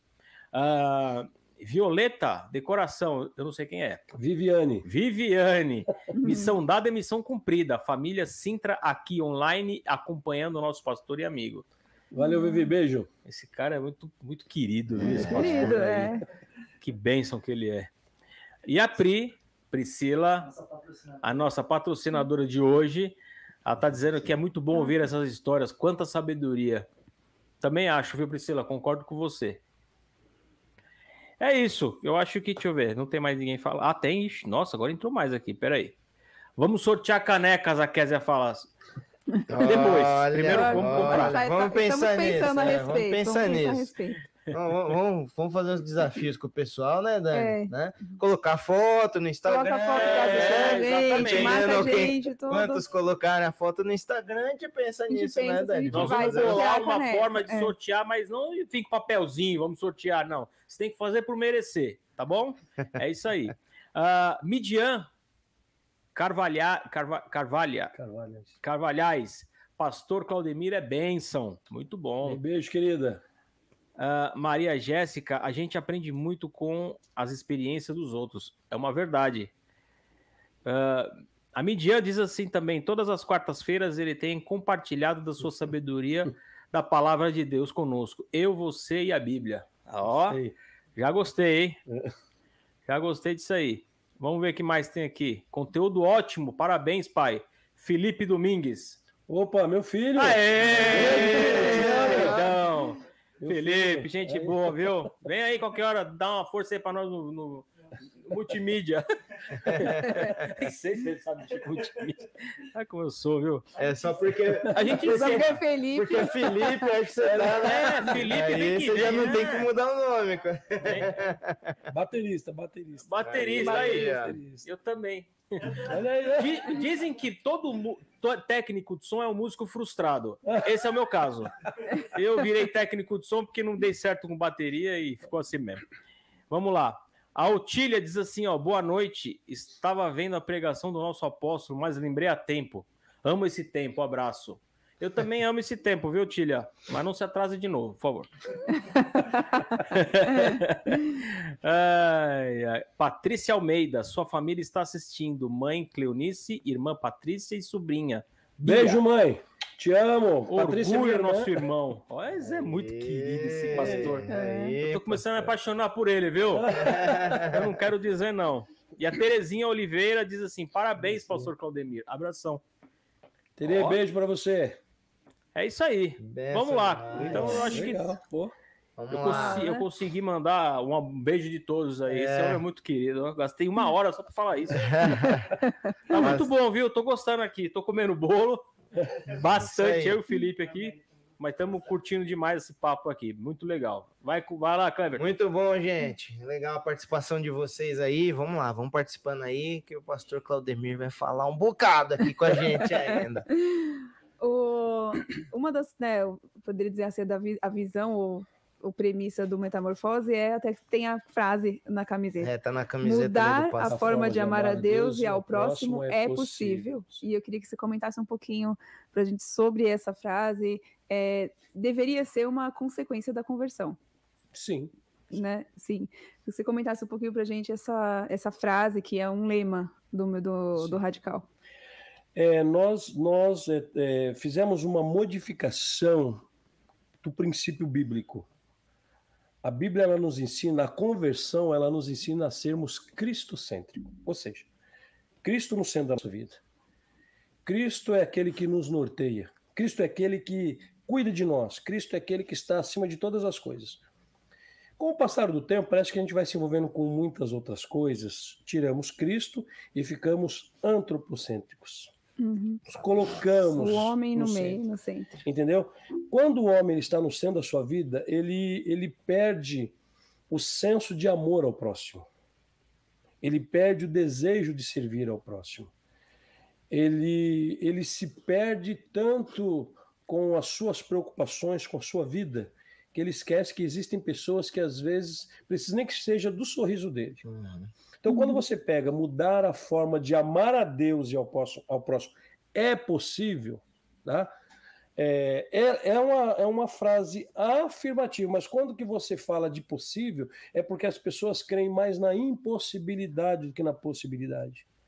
Entendeu? Ah, eu acho que é impossível amar uma pessoa que é, não serve a Deus. É impossível amar uma pessoa que pensa diferente de mim. Uhum. É impossível amar um homossexual. É impossível amar um bandido. É impossível. Você vai classificando essas pessoas. Até que você é um momento que você deixa de se amar. Você perde o amor próprio. Uhum. Né? Então, quando você pega uma frase de impacto como essa, né, que amar a Deus e ao próximo, mudar a forma, porque precisa mudar a forma. Forma ela vem de forma. Né? A forma é aquilo que você dá a forma que você quer. Isso quer dizer que eu, eu não tenho uma forma minha de amar as pessoas. Eu não tenho uma forma minha de amar a Deus. Deus já estabeleceu isso. Quando Jesus ele fala assim que nós precisamos, né, precisamos entender isso, amar ao Senhor sobre todas as coisas. O que é sobre todas as coisas? Minha mente, meu intelecto, meu coração, a minha vida tem que ser ao serviço do Senhor. O que eu sou, o que eu tenho, precisa estar a serviço do Senhor. E aí depois ele vem. E ao seu próximo, como a ti mesmo. Por que, que muitas vezes eu tenho dificuldade de amar o meu próximo? Porque eu perdi o amor próprio porque eu não vivo no formato que a Bíblia me estabeleceu. Eu vivo num formato que no decorrer da minha vida eu criei. Uhum. E esse formato, ele vai fazendo com que eu seja mais egoísta. E como que isso se manifesta na vida de um cristão? Né? Através da, da, da, da forma como ele deixa de ser produtivo na igreja. Ele vive uma religiosidade. Ele não vive um verdadeiro cristianismo. Né? Eu acho muito bacana em João 8, por exemplo, quando Jesus ele vai celebrar a ceia com os discípulos. Então tem a entrada triunfal dele em Jerusalém, arruma lá a salinha, tem aquele momento uhum. todo lá. Cara, ele entra na sala, tá todo mundo preocupado. E é interessante que você tem isso em João e você tem isso em Lucas. Lucas, por ser um pesquisador, um médico, né? Sim. enviado lá pelo, pelo Teófilo para poder entender a respeito de Jesus, é, porque ele já era uma pessoa convertida, ele tinha uma fé, mas não conhecia muito a respeito de Jesus. Então ele manda quem? A pessoa de maior confiança que ele tinha, que era o médico, uhum. o médico da família. Então ele manda ele para fazer essa pesquisa a respeito de Jesus. Aí o Lucas vai dizer, quando você pega o texto tanto de Lucas quanto de João, faz esse paralelo, os discípulos estão naquela sala e conversando entre eles sobre que assunto? Puxa vida, quem é o maior? Hum. Oh, eu acho que eu sou melhor do que você. Não, quem é o maior? Quem é o maior no reino do céu? Quem é o melhor? Cara, Jesus ele entra, ele ouve essa conversa, e é interessante que ele olha embaixo na mesa, aos pés dos discípulos, tem uma botija cheia de água e uma bacia. Ele olha na parede tem uma toalha. Os discípulos nem se apercebem disso. Ele tira a sua capa, coloca, prende ele cinge-se com aquela toalha, uhum. se ajoelha, se curva e começa a lavar os pés dos seus discípulos. O maior exemplo que nós podemos ter de mudar a forma é seguir o exemplo de Jesus.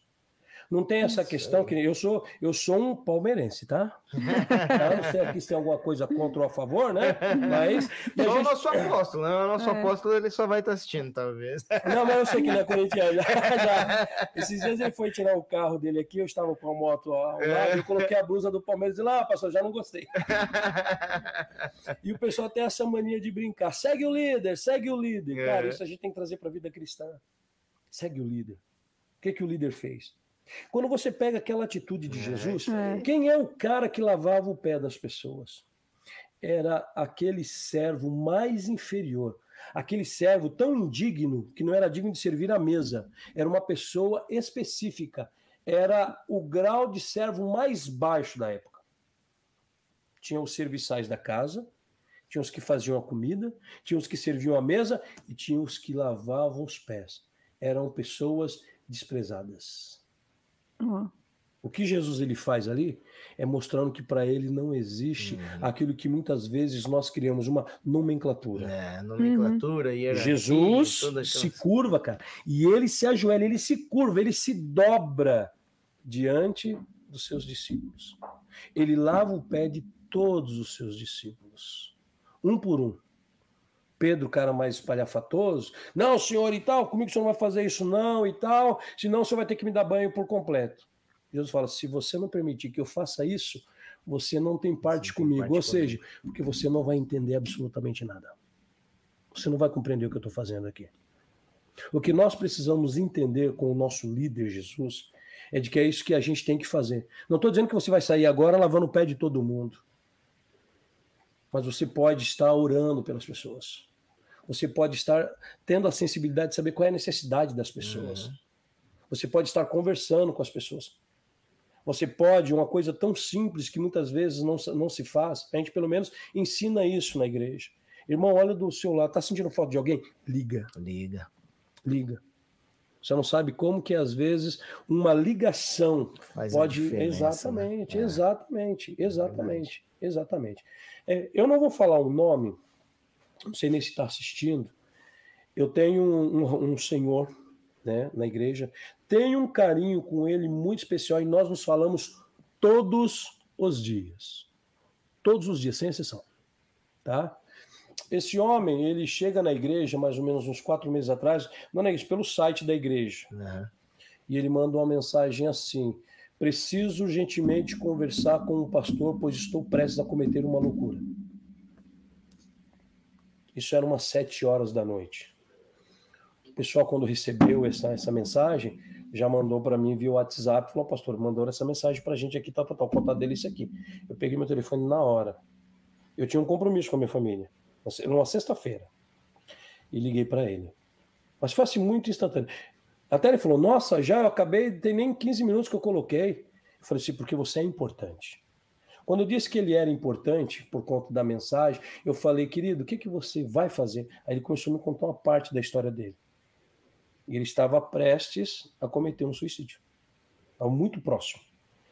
Aí eu disse para ele: você precisa. Tem como a gente se ver amanhã? Ou dá para esperar até domingo? Qual é a, a tua urgência? Ele falou, pastor, o que eu mais precisava é ouvir a voz de alguém. olha só, né? O que eu mais precisava é de que alguém me ouvisse. O que eu mais precisava era de conversar com alguém. Eu estou aqui à beira da loucura. Eu falei, dá para a gente se encontrar no domingo e tal? Não, pastor, já valeu e tal, o senhor ter me ligado, mas domingo eu vou à igreja. Quando esse homem chegou à igreja, quando eu estacionei meu carro, já tinha na porta, pessoal, tem um senhor aqui que já está esperando você, já tem mais de meia hora aí. E toda hora ele vem aqui na porta. Nós temos um Ministério de Integração muito eficiente na igreja. Uhum. E ele perguntando, pastor, quando me chegou? Pastor, quando chegou? Cara, eu, eu peguei e levei para uma sala lá embaixo e ouvi a história desse homem todo. História de luta, de sofrimento, de roubo do inimigo. E eu comecei a conversar com ele, não aliviei. Falei assim, foi um confronto muito forte. Uhum. Nós ficamos conversando mais de uma hora, uma hora e vinte mais ou menos. O culto rolando lá em cima. A gente subiu, inclusive, é, na metade da pregação na igreja. Né? E aí eu fiz o apelo para ele. E ele falou: Eu quero aceitar Jesus. Quero entregar minha vida para Jesus. Ele entregou a vida para Jesus E nós subimos. Então nós sentamos lá e eu fiquei próximo da porta, né? Porque eu não ia andar na igreja para não atrapalhar o pregador, uhum. né? Aí eu fiquei lá, lá na porta. Muitas coisas que nós havíamos conversado na sala, lá embaixo. O pastor começou a ministrar e começou a falar, repetindo as mesmas coisas que eu havia conversado com ele. Esse homem se vira para mim assim, ele fala assim: parece até que ele estava lá na nossa conversa. E eu falei: sabe o que é isso? É que você é muito importante para Jesus. Você é muito precioso para Jesus. Jesus te ama demais que ele está apenas sendo redundante naquilo que ele disse para que você tenha certeza do amor dele. Aí o pastor faz o apelo e ele olha para mim assim, eu falei, quer ir lá na frente? Vamos lá. Eu fui, eu abracei, fui lá na frente e desde então nós conversamos, desde então ele está na igreja todos os domingos, ele vai é, nas quartas-feiras no estudo bíblico e ele está lá. Só que todos os dias a gente conversa. E todos os dias, como que você está? E tal. Então a gente está nesse processo agora com ele, uhum. nesse processo uhum. e tal. Entendeu? Então mudar a forma de amar a Deus às pessoas é totalmente possível. Agora é possível quando há um esvaziar, um esvaziar-se da minha parte. Entendeu? Eu preciso saber quem é que domina a minha vida. Eu preciso saber quais são as prioridades da minha vida. O meu próximo, ele tem que ser prioridade para mim também. Entendeu? Então isso é amor cristão. É você deixar Cristo no lugar em que ele deve estar. Uhum. Né? Eu, eu, particularmente, eu tenho algumas coisas, assim, algumas. Tem pessoas que falam, ah, porque temos que voltar, tem até a música, voltar ao primeiro amor e tal. Voltar ao primeiro amor. Eu, eu tenho um pouco de, de, de, de, de dificuldade de entender, porque eu acho que o amor, o impacto do amor, ele não acaba. Entendeu? Uhum se vai se vai se vai de, se, se ele se esvai, se ele diminui, é porque alguma coisa está tomando uhum. o lugar dele. Tá? Então quando o cliente fala, ah, eu preciso voltar ao primeiro amor, peraí. Né? Então não houve amor. Não houve amor. Porque o verdadeiro amor ele não vai embora assim. Entendeu? Então eu tenho um pouco de dificuldade, às vezes, de entender algumas expressões, alguns evangeliques. Sim entendeu? É como uma pessoa que está na presença de Deus de repente se desvia. É. Eu já tive vontade, uma coisa é, é, é certa, vontade de chutar o balde é uma coisa, chutar o balde é outra. É, com certeza. Existem uhum. momentos, aquela pressão, aquela questão emocional, espiritual, psicológica, fala, pô, às vezes dá vontade de parar tudo, abandonar tudo, né? Mas é diferente você pensar em fazer de você fazer.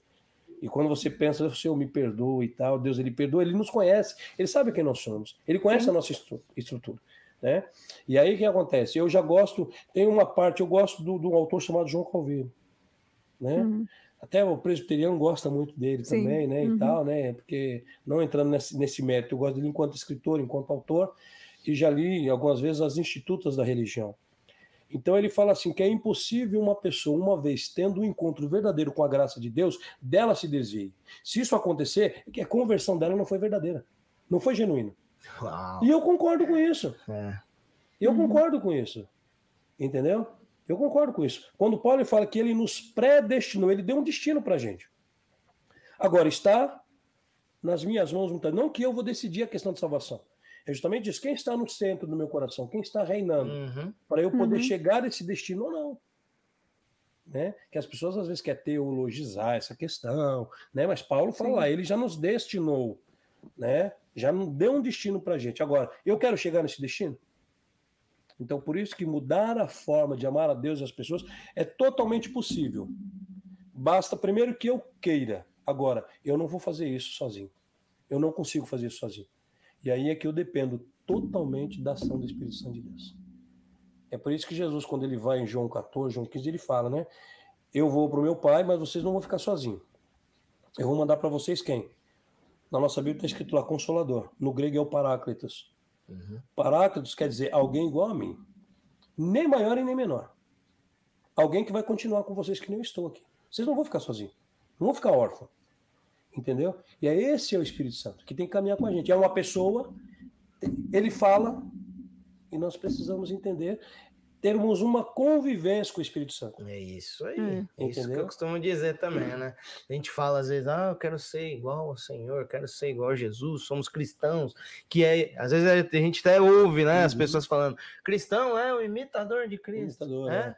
Mas e para ser imitador? Será que nós estamos tendo tempo na presença, é estamos buscando gerar intimidade, né, com o Senhor. Assim que vamos nos tornar parecidos, né? Até você falou uma coisa, pastor, que isso é uma oração que eu faço desde que eu me converti, que é o evangeliquei, você fala, você... eu vi as pessoas falando, ai, o, primeiro amor, tenho que voltar ao primeiro é. amor.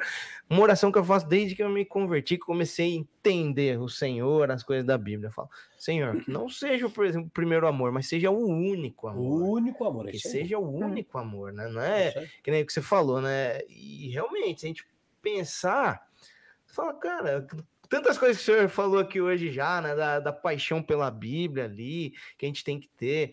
E aí você fala, puxa, tive ali momentos impactantes, né? Que nem o pastor teve, eu tive, provavelmente você sim, teve, sim. os meninos tiveram com o Senhor, e a gente.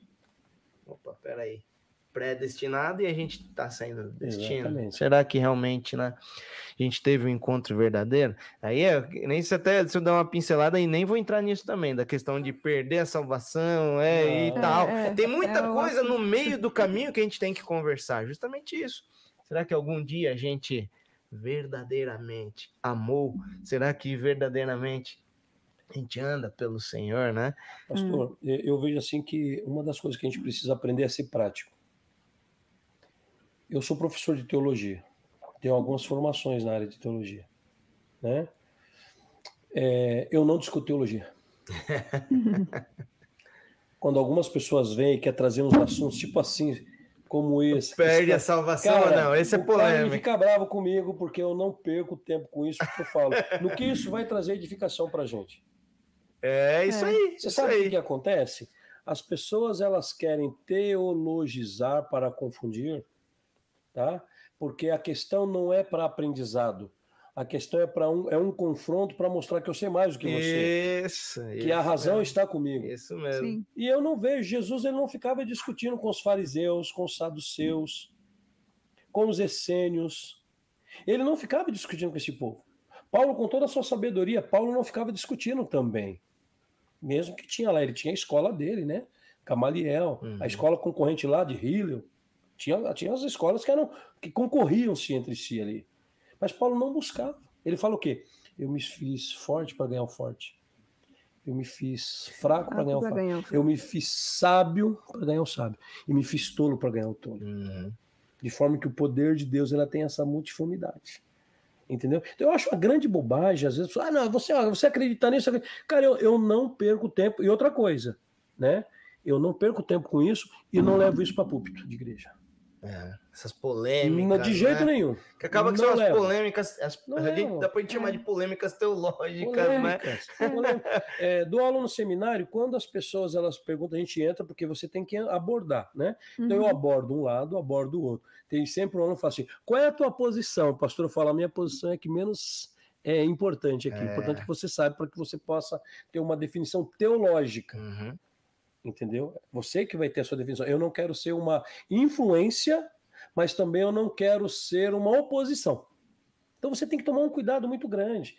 E o que mais se vê hoje, né, nesses debates é justamente isso. Não são as pessoas interessadas em, em, ensinar Bíblia, ensinar o exemplo de Jesus, ensinar que vale a pena, que é possível mudar a forma de amar a Deus e as pessoas, que missão dada é missão cumprida. Entendeu? As pessoas estão querendo discutir para ver quem que está certo uhum, ou não. Isso aí. E nessa questão, o que, que acontece? As almas estão perecendo. É. As pessoas é. estão precisando ouvir a palavra do Evangelho e nós fomos chamados para quê? Né? Fomos chamados para quê? Para cuidar de algo que não é nosso, mas com o mesmo amor do dono. Diferente. Entendeu? Ame assim então, como amei. É isso aí. Entendeu? O pastor não é dono de igreja. É isso aí. Mas nós temos que uhum. cuidar, né? Esse dia eu estava falando com os pastores, eu disse para eles o seguinte: falei, cara, você já parou para pensar na responsabilidade que a gente tem? A gente tem um amigo, o nome dele é Jesus. Aí esse cara chega para a gente e fala assim: pô, eu vou fazer uma viagem, eu vou demorar um pouco, tá? Demorar para vocês, para mim não, meu tempo é outro. Né? você está no Cronos, eu estou no Kairos, então para você eu vou demorar. Só que eu vou deixar para você alguém que é precioso para mim, a minha noiva. Nossa. A tua responsabilidade é cuidar da minha noiva. Você não pode deixar com que ela olhe para um outro de forma diferente. Você não pode se prostituir com ela. E você tem que cuidar, porque quando eu chegar, você, meu amigo, vai entregar minha noiva imaculada para mim. E aí? É uma responsabilidade. Oh, gigantesca. É uma responsabilidade. Hum. É uma responsabilidade. Quando dou aula sobre teologia pastoral, por exemplo, no seminário, a primeira coisa que é intrínseco na minha aula é trazer a mentalidade das pessoas que estão ali. Ah, eu quero ser líder, eu quero ser pastor. Tá, por que, que você quer ser pastor? Uhum. Porque o púlpito, do púlpito emana poder. As pessoas querem estar lá na frente. O púlpito projeta. Entendeu? Mas por que, que você quer estar lá? Qual é o verdadeiro objetivo de estar lá em cima? Você quer pregar para poder mostrar conhecimento, você quer pregar para que as pessoas possam ser resgatadas das mãos do adversário é, e vir para o reino do, do Senhor. Aí. Então, assim, é uma questão, já está virando tudo mais pastoral aqui, né? É. Mas, Sensacional. Mas, mas eu vejo que isso é muito importante, é, cara. É muito importante, é muito importante, né? Eu acho que assim, né, as pessoas que estão nos ouvindo, pastores, líderes, né?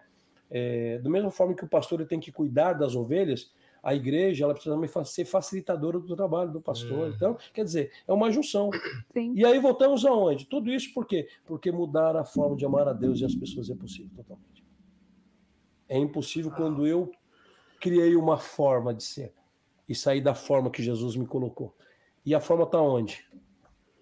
Palavra de Deus. É Sempre aí. aqui. A é resposta está tudo aqui. Está tudo aqui. Isso aí. A gente é gosta muito de criar formas, né? Versões. É. Vou amar da minha forma. A gente, cada, cada mês aqui na igreja, a gente tem um tema, né? É, tem um tema do ano e cada, cada mês tem um tema.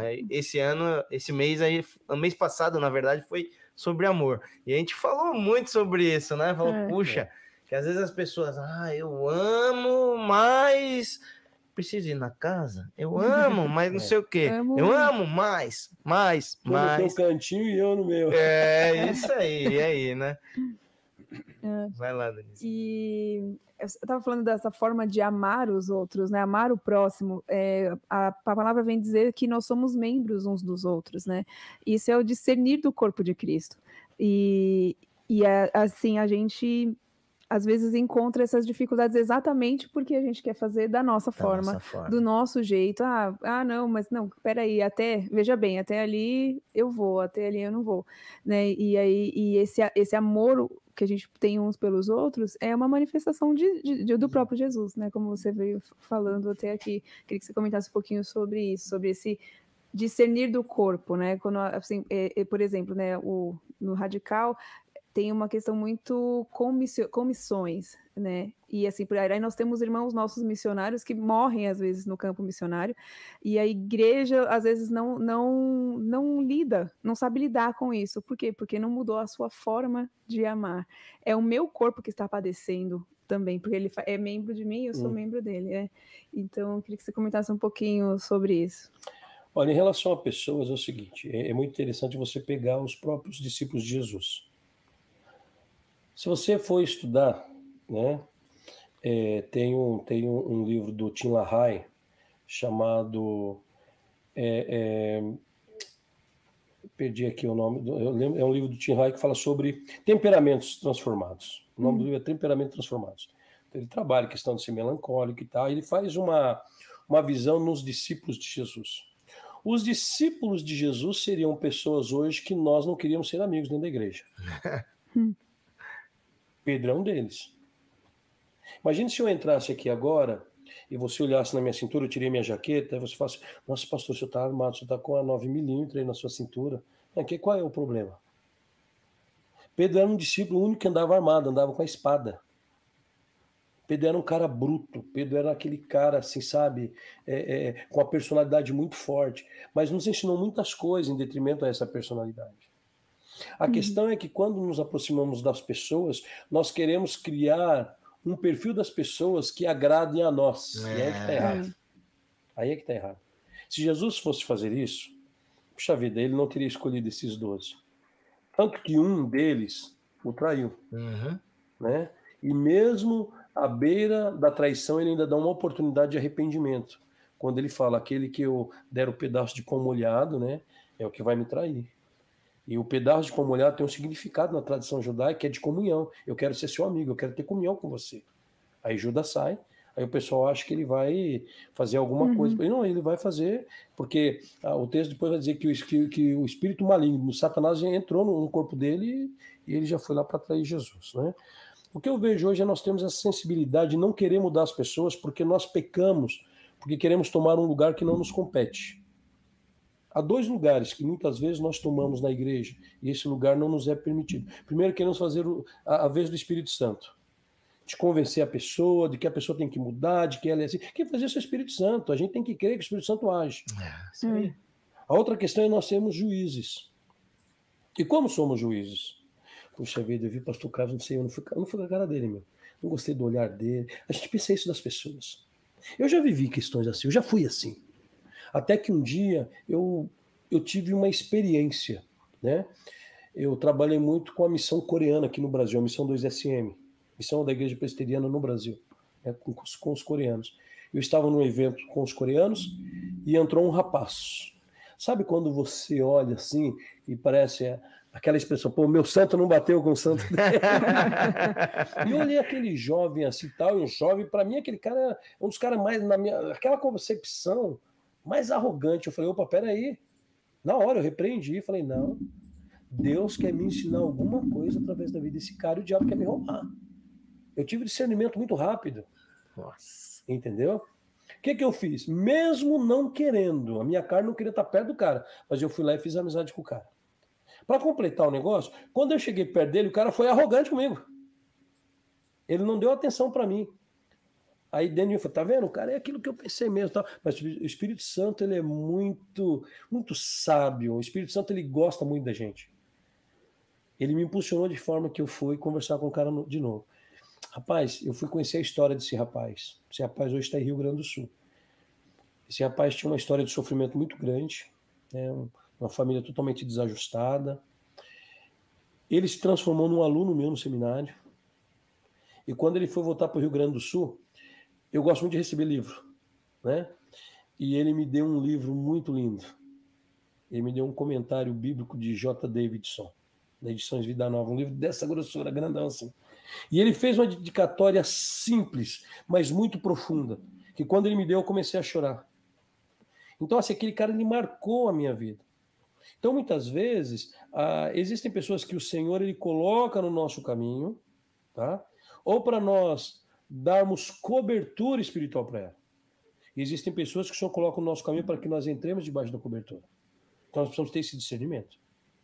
Pessoas que é para me abençoar e pessoas que Deus coloca para que eu possa ser benção na vida dela. Uhum.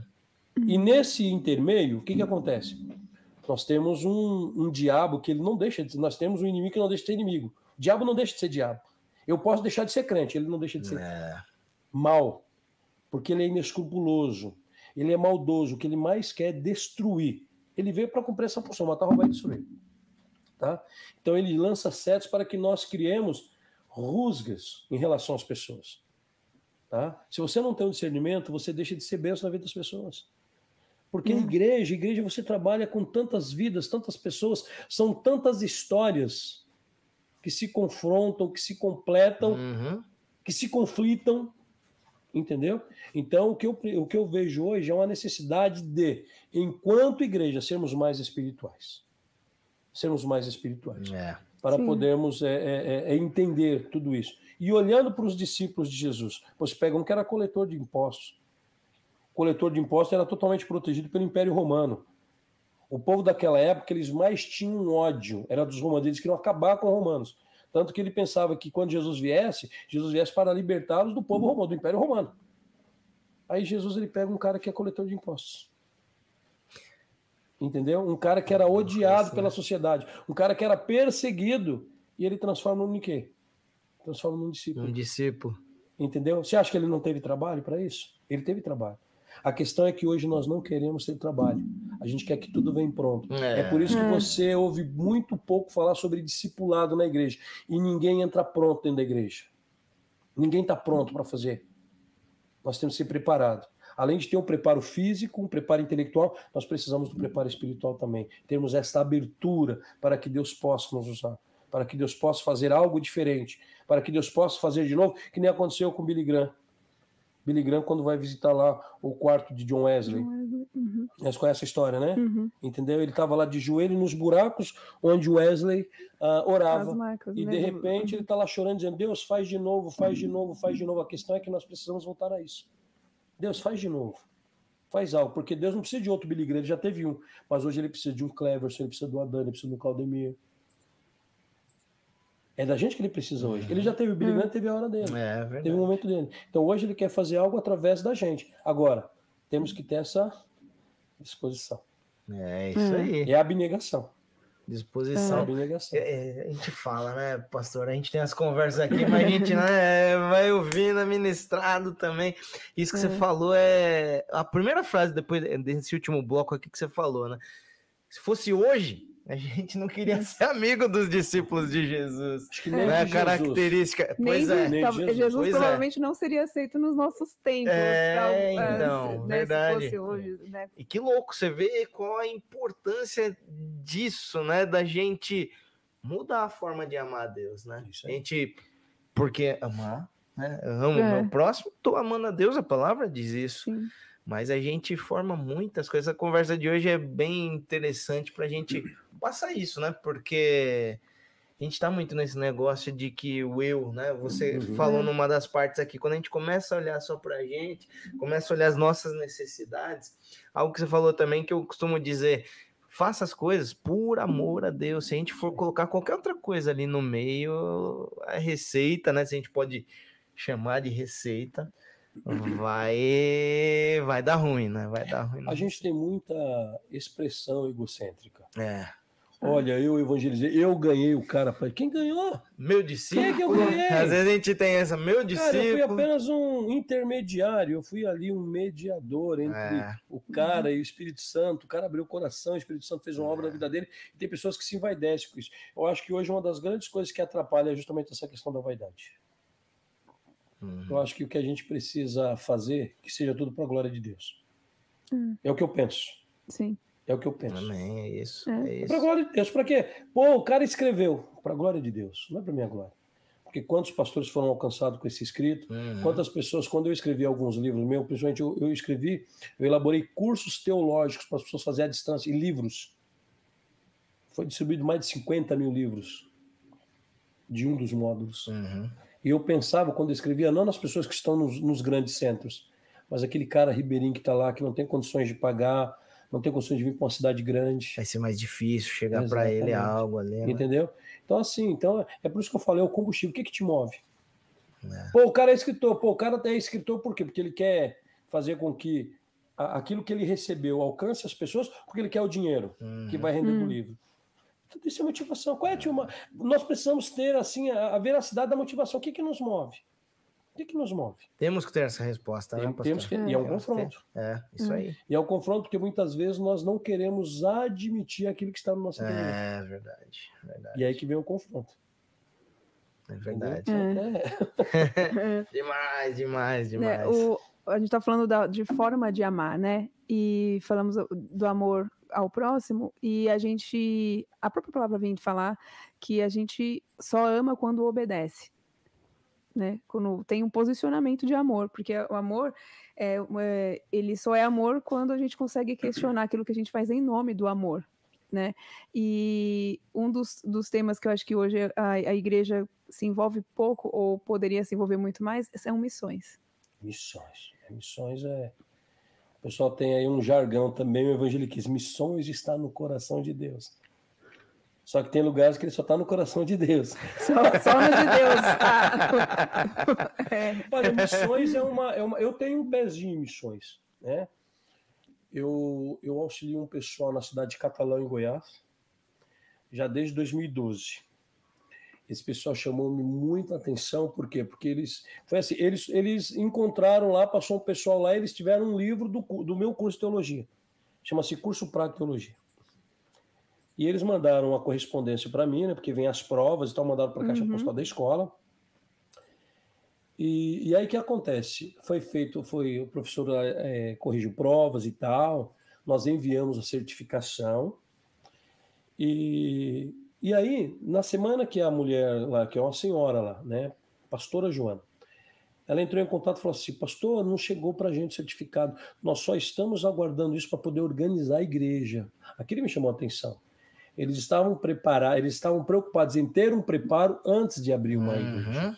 Isso me chamou muita hum. atenção, oh, porque hoje em dia é diferente. Né? As coisas acontecem. Você vê, é, você vê um diferente. zelo diferente, né? Exatamente. Então, isso me chamou a atenção.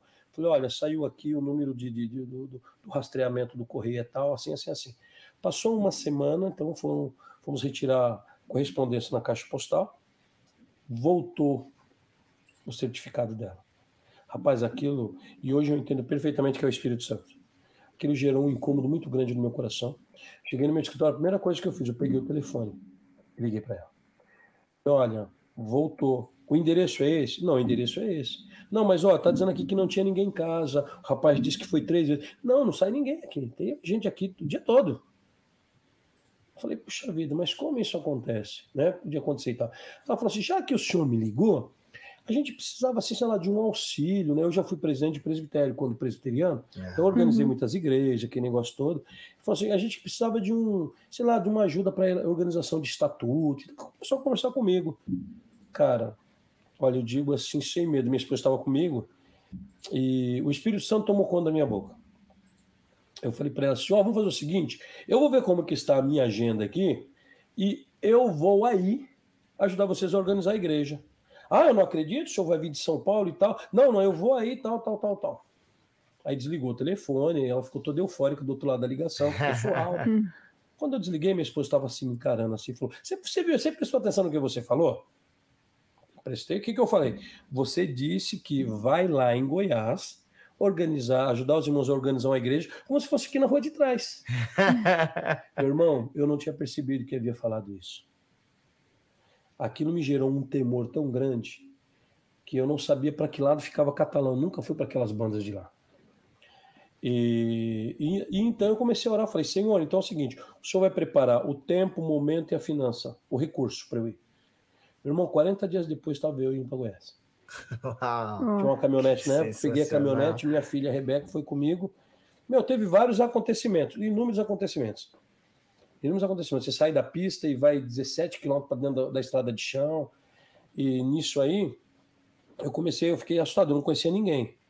Só que a, a noite antes de eu viajar, eu tive um sonho. E no sonho eu, eu andava num lugar assim, era um campo, era uma plantação de café, e era uma estrada de terra, e essa estrada de terra tinha aquelas lombadas. E eu passei com o carro em cima daquela lombada e gostei, e voltei no sonho, ó. Voltei e tal, e passava de novo. Quando eu fui passar, são três. Quando eu fui passar a segunda lombada, vinha na minha direção uma perua escolar. O cara parava janela com janela e dava um sorriso e fazia assim para mim. Um sonho. Aí eu acordei. Aí fui viajar e tal. Cheguei, fiquei aguardando num posto de gasolina. Veio um cara de moto meia hora depois que eu estava parado lá. Ele nem tira o capacete, eu nem vi a cara do rapaz. É, você que é o pastor, tá, me segue aí. Meu irmão, comecei a entrar aquele matagal, aquele matagal. a minha filha, a Rebeca, ela começou a ficar preocupada, falou, pai, puxa vida, a gente está entrando só por meio de mato aqui e tal, não sei o quê. E de repente, o que, que acontece? Entramos numa estradinha, passei a primeira lombada, aí lembrei. Quando eu vou passar a segunda lombada, o que está vindo na minha direção? A perua. A perua escolar. O cara para do meu lado, dá um sorriso e faz assim para mim. Aí eu falei para minha filha, filha, fica em paz que Deus está cuidando da gente. Você tinha paz. contado o sonho para ela? Não, já, ainda não. Aí eu contei. Falei, fica em paz que Deus está cuidando. Ela, por quê? Aí eu contei o sonho. Aí contou o sonho. Foi. Aí eu contei o sonho para ela. Cara, esse trabalho começou em 2012. Hoje lá é no meio do mato. Nós temos lá uma igreja, nós temos lá um alojamento que dá para até 30 pessoas irem lá. Né? Eu ganhei um terreno e eu doei para um pessoal lá fazer um, trabalho lá social. E, cara, e eu vou para lá, quando eu posso, eu vou duas vezes por ano. É um trabalho que eu amo, é um povo que eu amo, amo demais. Sou apaixonado pelo povo de lá. É por isso que às vezes meu anti-estresse eu pego minha moto e vou para lá. é da cidade de Catalão, dá 800 quilômetros de Guarulhos lá. Eu faço em 10 horas. Saiu 8 da manhã, 6 horas eu tô chegando lá.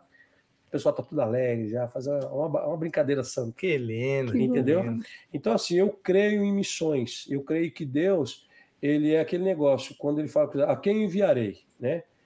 O Isaías fala, eis-me aqui, envia a mim. Envia Muitos hoje falam, eis-me aqui, envia aquele ali. É. Entendeu? Porque há várias formas de você fazer missões. Uhum. Eu não posso ter, eu posso não ter o chamado de ir fazer, mas eu posso orar e eu posso contribuir. A questão é que a gente precisa pensar mais nessa questão. Sim. O negócio é pensarmos mais nessa questão, organizar mais essa questão e podermos sermos aí sustentadores de missões. É isso aí. Eu já é trabalhei aí. muito com a tribo terena no Mato Grosso do Sul, na cidade de Niuac. Nós deixamos três igrejas em três aldeias. Depois enviamos um pastor para lá, na cidade de Niuac, para poder ajudar na administração dessas três igrejas, uhum. em três aldeias. Foi um trabalho muito difícil, quando chegamos lá a primeira vez, os índios vieram todos pintados, é, com flechas e tal, querendo que a gente viesse embora, entendeu? E só que era tarde da noite, então nós falamos, ó, deixa, deixa a gente ficar aqui amanhã cedo, a gente vai embora. Passamos a madrugada toda orando, no outro dia veio autorização para que a gente pudesse ficar na aldeia. Até que o sobrinho do cacique da aldeia, o Plácido, ele se converte e se transforma num pastor lá. E hoje é um pastor que está lá até hoje. Que fantástico! E aí deixamos lá aldeia Brejão, Água Branca e aldeia Taboquim. Todas essas aldeias têm uma igreja estabelecida lá até hoje, e, a, a, e na cidade de Niuac mesmo, tem uma igreja grande lá onde o pastor fica dando esse suporte. Trabalho muito difícil, né? A questão é justamente essa. Nós vivemos um tempo hoje de muito conforto. As pessoas não querem mais pagar o preço. É. Entendeu? É, não querem pagar o preço para a questão de missão. E missão é árdua, a missão ela é difícil. É, com certeza. Parece que é. quando você vai falar de missão na igreja, de missões, se parece que tem que convencer as pessoas dessa necessidade quando poderia é. ser totalmente natural. As pessoas só se abrem para a missão quando você traz um missionário, o missionário vem e começa a contar aquelas histórias cabulosas, que ele não tem a liberdade que a gente tem e tal. As pessoas parecem que tem que ouvir isso sempre, uhum. quando isso deveria ser para poder natural servir ali, né? É, isso deveria aí, ser natural. Isso aí. Deveria ser precisa dessas coisas para servir de combustível, né? Deveria Parece, né? E, né? e não, é, uhum. não deve ser assim, né? Ah, isso, é ser, uhum. isso é ser radical. Hein? É isso aí, é radical. É, radical ainda. Radical, é, porque imagine, a gente, olha, eu vou dizer a minha percepção, né? A cada dia que passa a igreja hoje, ela está sendo mais afunilada. Sim. De repente pode chegar uma época que a gente não vai poder mais poder ter os nossos templos abertos, vai vir uma uhum. perseguição. E aí? Eu vou deixar para pensar em mudar minha postura quando isso acontecer? É, isso aí, já foi.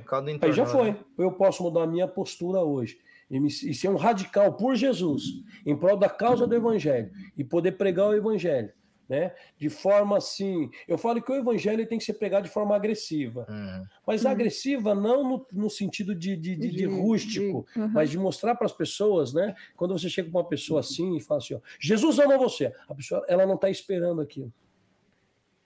E quantas vezes aquela palavra ela vai causar um impacto tão grande na vida daquela pessoa que é justamente aquilo que ela está é. esperando. É que nem hum. você fazer uma experiência. Fica na calçada aqui, não precisa falar nada. Só coloca uma plaquinha assim. Você quer um abraço? A gente está vivendo isso hoje.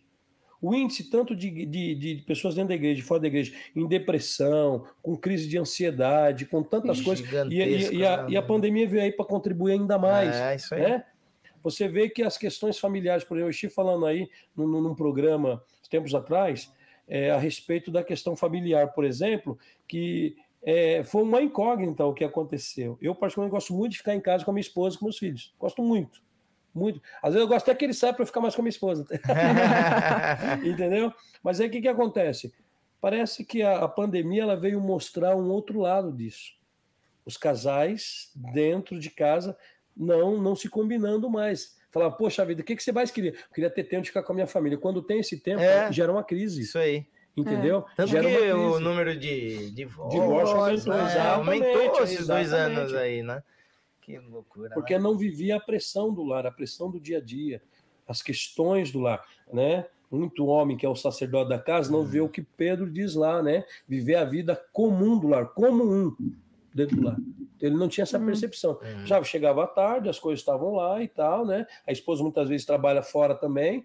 Quer dizer, não tinha essa. Era apenas um, um gestor, vamos dizer, da é. casa. Mas quando ele vai ali viver o confronto do lar, cara, os caras entraram em crise. Verdade. Entraram em crise. Né? A pandemia gente. veio mostrar muita coisa pra gente. Muita coisa.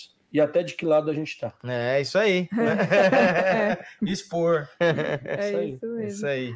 O senhor comentou aqui algumas vezes dos livros. Meus livros. É, dos livros que esciveu, todo, e eu queria que você comentasse com a gente como que começou né, como que foi para você começar a escrever? É, já era um sonho, não era tudo? Só, só, só, só, antes do pastor começar, para quem não viu no começo, ele tem 26, 26 livros publicados, livros gente.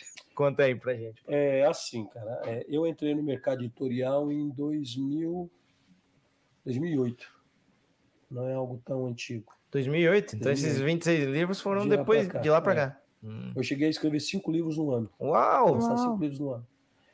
Mas também trabalhava assim demais, demais, demais. Eu tive até uma crise de estresse, né? É. Tive de média, pressão subia a 21 por 11, tive que ir para o hospital e tudo mais. Porque eu dormia pouco, né? Dormia três uhum. horas por noite, então uma hora o corpo ele é. ele fala, ele, é, peraí, é. ele, ele, sinaliza, é. né? Assim, a minha irmã, né, que deve estar assistindo aí, um dia ela falou para mim assim que eu havia falado uma vez que eu queria ser escritor, cara, eu não lembro. Mas ela falou, não vou desmentir minha irmã. mas eu não tinha assim aquela questão de querer. Eu sempre gostei de rabiscar, de escrever, mas nunca tive aquela pretensão, porque para mim uh, escrever um livro era algo muito distante. Eu sempre olhava, sempre gostei muito de ler, sempre fui aquele leitor mesmo, assim, né? Sempre tive muitos livros, sempre gostei de ler. É, mas para mim, assim, ser um autor, um escritor, eu achava assim que o escritor era uma pessoa quase que inatingível. Eu colocava ela num grau assim, cara, muito acima da média, porque um escritor ele é aquele cara que sabe impor as suas ideias, ele sabe trabalhar essas ideias, ele é um grande influenciador, ou seja para o bem ou para o mal. Então, é. é. uma pessoa que tem que ter uhum. um, um certo respeito e cuidado também ao mesmo tempo, né? Mas aí eu comecei a andar com escritores. O primeiro grande escritor que eu comecei a caminhar com ele chamava-se Ivan Espíndola de Ávila, executivo da Sociedade Bíblica do Brasil. Foi um grande influenciador na minha vida, né? no sentido de acreditar em mim quando eu nem dava trela para isso. O que eu me espelhava nele era no exemplo pastoral que ele tinha. Ele pregava muito bem, falava muito bem, era muito estudioso, tinha inúmeras formações. Eu falava, pô, eu quero ser igual a esse cara né? Uhum. E era interessante que quando nós trabalhávamos juntos, eu não ia muito com a cara dele, eu não gostava muito dele. E ele não gostava muito de mim. Era muito interessante, né? Essa, esse conflito que a gente tinha de trabalho. Nossa conversa era só de trabalho. Eu tinha a minha mesa, eu cuidava da área de todo o faturamento da, da Sociedade Bíblica do Brasil no estado de São Paulo e das outras cinco secretarias eu fazia o abastecimento delas todas e cuidava de importação e exportação. Ele era executivo, a sala dele era do outro lado, eu ficava aqui, a gente sempre estava um de cara é, para o outro, mas nós não tínhamos muito amizade, né? Mas depois eu saí da Sociedade Bíblica do Brasil, ele ficou muito doente, e o que nos aproximou foi a enfermidade. Porque eu fiquei preocupado com ele, bateu aquela preocupação, peguei o telefone, liguei para casa dele, ele falou: vem me visitar. E aí começamos né, essa amizade, né, começamos essa questão, esse carinho muito grande, é, de quase como se fosse pai e filho mesmo. Né? E ele tinha uma biblioteca na cidade de Silvianópolis, uma cidade bem simples, bucólica, né? lá uhum. bem, bem, bem afastada aqui, é, no sul de Minas. Né? E ele falava assim: olha, eu tenho uma, a minha casa lá, eu tenho a minha biblioteca fica lá, você pode me levar para lá? Puxa vida, lógico que eu posso, colocar um um homem desse no meu carro e levar, para mim era um... E meu filho me acompanhava, o Felipe que está acompanhando ele era garotão, ele me acompanhava. Quando eu chegava lá, cara, a biblioteca dele era uma casa, né? Só a biblioteca dele e tal, né? Que nem hoje a minha biblioteca ela fica no espaço de 50, 53 metros quadrados. Uau! No espaço da biblioteca, né? E aí o que acontece? Eu vi aquilo, cara, eu gostava, eu sempre gostei de leitura, eu vi ele escrevendo, eu ficava lá e ficava curtindo aquilo lá. Até que um dia ele me chamou, ele falava assim, ele conhecia tudo, ele falava, oh, vai na, na, no, no corredor 2, na prateleira 3, conta cinco livros e pega um livro e traz para mim. Ele conhecia todos os livros dele. Né? E aí ele começava a pegar livros pastorais e me dava, ele falava assim para mim: Olha, tá vendo esse livro aqui? Esse livro aqui me ajudou a ser um bom pastor. Esse aqui me ajudou a ser um bom pregador. Eu não preciso mais disso, mas você precisa. Só que além dele me dar esses livros, passava uma semana. Ele falava: Sabe aqueles livros que eu te dei? Tá, fala deles. Já eu cobrava de você ter lido. Aí o que acontece? Eu começava pô, a estudar aqueles livros e tal. Poxa vida, aí veio todo esse esses acontecimentos, né? Começou em 2000, 2002, foi até 2006. A gente assim muito muito ligado um ao outro, né? E aí ele ficou muito doente, muito doente. Quando foi no dia no dia 6 de janeiro de 2006, ele faleceu. Beleza, faleceu em janeiro, começo do ano. Quando foi em março, a família me ligou e falou assim: olha, nós estamos aqui resolvendo algumas questões do Ivan, e seu nome foi citado no testamento e você precisa vir aqui. Pô, não sou nem da família, né? ele deixou a biblioteca dele, que era a biblioteca que começou com o pai dele em 1890. Uau. Nossa, Uau. 1890. O pai dele, eu tenho o diploma de formação teológica do pai dele em 1919, está comigo. Mais de 100 anos o certificado dele. Né? E aí veio aquela, cara, aquela herança. Eu falei, olha, você tem certeza disso e tal? Tem livros raros lá e tal, tal, tal. Não, ele falou que vai ser, vai ser e ponto final acabou. Eu nem pensei, né? Poderia nem pensei em trazer as fotos, né? É. Né, da biblioteca. Acabei que eu não tivesse falado, né? A gente tinha o que acontece? combinado trazer as fotos. A gente marca, a gente vai para lá e essa biblioteca veio. Peguei um caminhão, meu irmão foi comigo de caminhão, que tem uma outra história também com caminhão, e nós trouxemos essa biblioteca durante um bom tempo essa biblioteca ela ficou meio que embalada. Imagina um caminhão grande cheio de caixas de livro. Né? Eu deixei mais ou menos 3 mil livros lá na, na, biblioteca da cidade, eu trouxe mais ou menos 12. Só que quando juntou com os três que eu tinha, virou 15. 15 mil? É. 15 mil livros. Aí eu fiz o quê? Eu fui montando biblioteca. Igrejas que eram mais carentes, eu fui dando 500 livros para um, 300 para o outro e tal. Então eu montei algumas bibliotecas em igrejas e hoje eu tenho mais ou menos em torno de 12 mil livros ainda. Né? E amo aquilo. É uma livralhada velha. Tem livro uhum. lá que tem 300 anos, né? mas é, é uma paixão que eu tenho. Né? O que acontece? Aí eu comecei a, a, ler, comecei a. Aí eu comecei a dar sequência numa coisa que ele fazia. Ele escrevia cartas, mensagens devocionais. Uhum. E ele tinha uma pasta cheia de endereço. E ele usava aquele selo. É, é um selo de que era um centavo, selo tinha um selo que se comprava que era baratinho, né? Hum. Um centavo. Né? Selo, selo comercial, alguma coisa assim. E eu comecei a comprar esse selo, então eu comecei a mandar tipo 150, 200 correspondências por mês. Esse, esse material que eu fui escrevendo virou um devocional. Eu tenho um livro publicado como devocional, chamado Devocional Dia a Dia com Deus. E, e disso, eh, das cartas que eu hum. mandava. Deus começou a trabalhar assim, foi através dessas cartas. Aí um dia, um colega ele foi, é, uma editora procurou para que ele pudesse, falou, olha, a gente está precisando de alguém que pudesse dar uma revisão num, num, num dicionário bíblico para a gente. Você conhece alguém? Eu conheço. Passou meu telefone. Pessoal dessa editora me liga e aí eu falei para eles, olha, me traz para eu dar uma olhada. Eles me trouxeram um, um, um dicionário bíblico com mais ou menos 1.300 verbetes. Eu falei assim, olha, tá muito pobre isso aqui. Vamos dar uma melhorada nisso aqui? Tá. Meu primeiro trabalho foi um dicionário bíblico. Eu sei que quando eu fiquei trabalhando nesse dicionário, eu fui escrevendo outras eu gosto muito de etimologia de palavras, né? Fui escrevendo. Então nós entregamos para eles aí um, um, um, material. Eu coloquei mais cerca de 800 verbetes e entregamos um material com 2.500 verbetes para eles. Eles ficaram encantados. Quando foi para cobrar, foi muito interessante. Eu estava passando uma crise financeira muito forte. Eu não sabia dar preço. É. Aí eu pensei no valor. Aí o Espírito Santo falou muito forte no meu coração, não, que ele fala o preço para você. Eu falei, ó, veja quantos vocês querem me pagar. O valor que eles me, me, me, deram eram três vezes a mais do que eu havia pensado. Porque se eu tivesse falado o valor, seria saído no é. prejuízo. É, escuta né? a voz de resolveu Deus, pô. Alguma, é. Resolveu algumas situações para mim. E aí começou, porque esse, esse dicionário começou a vender muito. Chama-se Dicionário Bíblico, Dicionário e Estudos Bíblicos porque eu comecei a escrever algumas coisas em relação à etimologia de palavras que na realidade pegavam uma página, então virou um estudo. Então eles lançaram como Dicionário e Estudos Bíblicos, tem até meu nome na capa bonitinho. É. E aí, quer dizer, começou a arrebentar. Então existe um, um, um, um digamos assim, um negócio, um ranking de livros. Então ele sempre estava do 3 para o 1, então ele ficava oh. oscilando. Bacana. Aí o que acontece? Aí outras editoras começaram a entrar em contato comigo. Então eu tinha eu cheguei a ter contato com três editoras, trabalhando para uhum. três editoras, né? E uma coisa muito interessante, é, quando eu vi que comecei a, a ficar assim, mas vamos dizer assim, ter nome editorialmente falando, eu fui procurar editoras cristãs. Eu fui procurar Mundo Cristão, eu fui procurar outras outras editoras uhum. e tal. Eles não, não, não me deram assim uma oportunidade. Eu comecei a orar, falei, Senhor, né? Tem que alguma coisa tem que acontecer, já que o senhor está me colocando nisso, abre as portas. As editoras que eu comecei a trabalhar, todas as editoras seculares que eu as iniciei no mercado evangélico. E eu que criei os selos editoriais que eles têm até hoje. Que fantástico. Entendeu? E assim, aí eu fui escrevendo, escrevendo e virou esses ah, livros todos aí.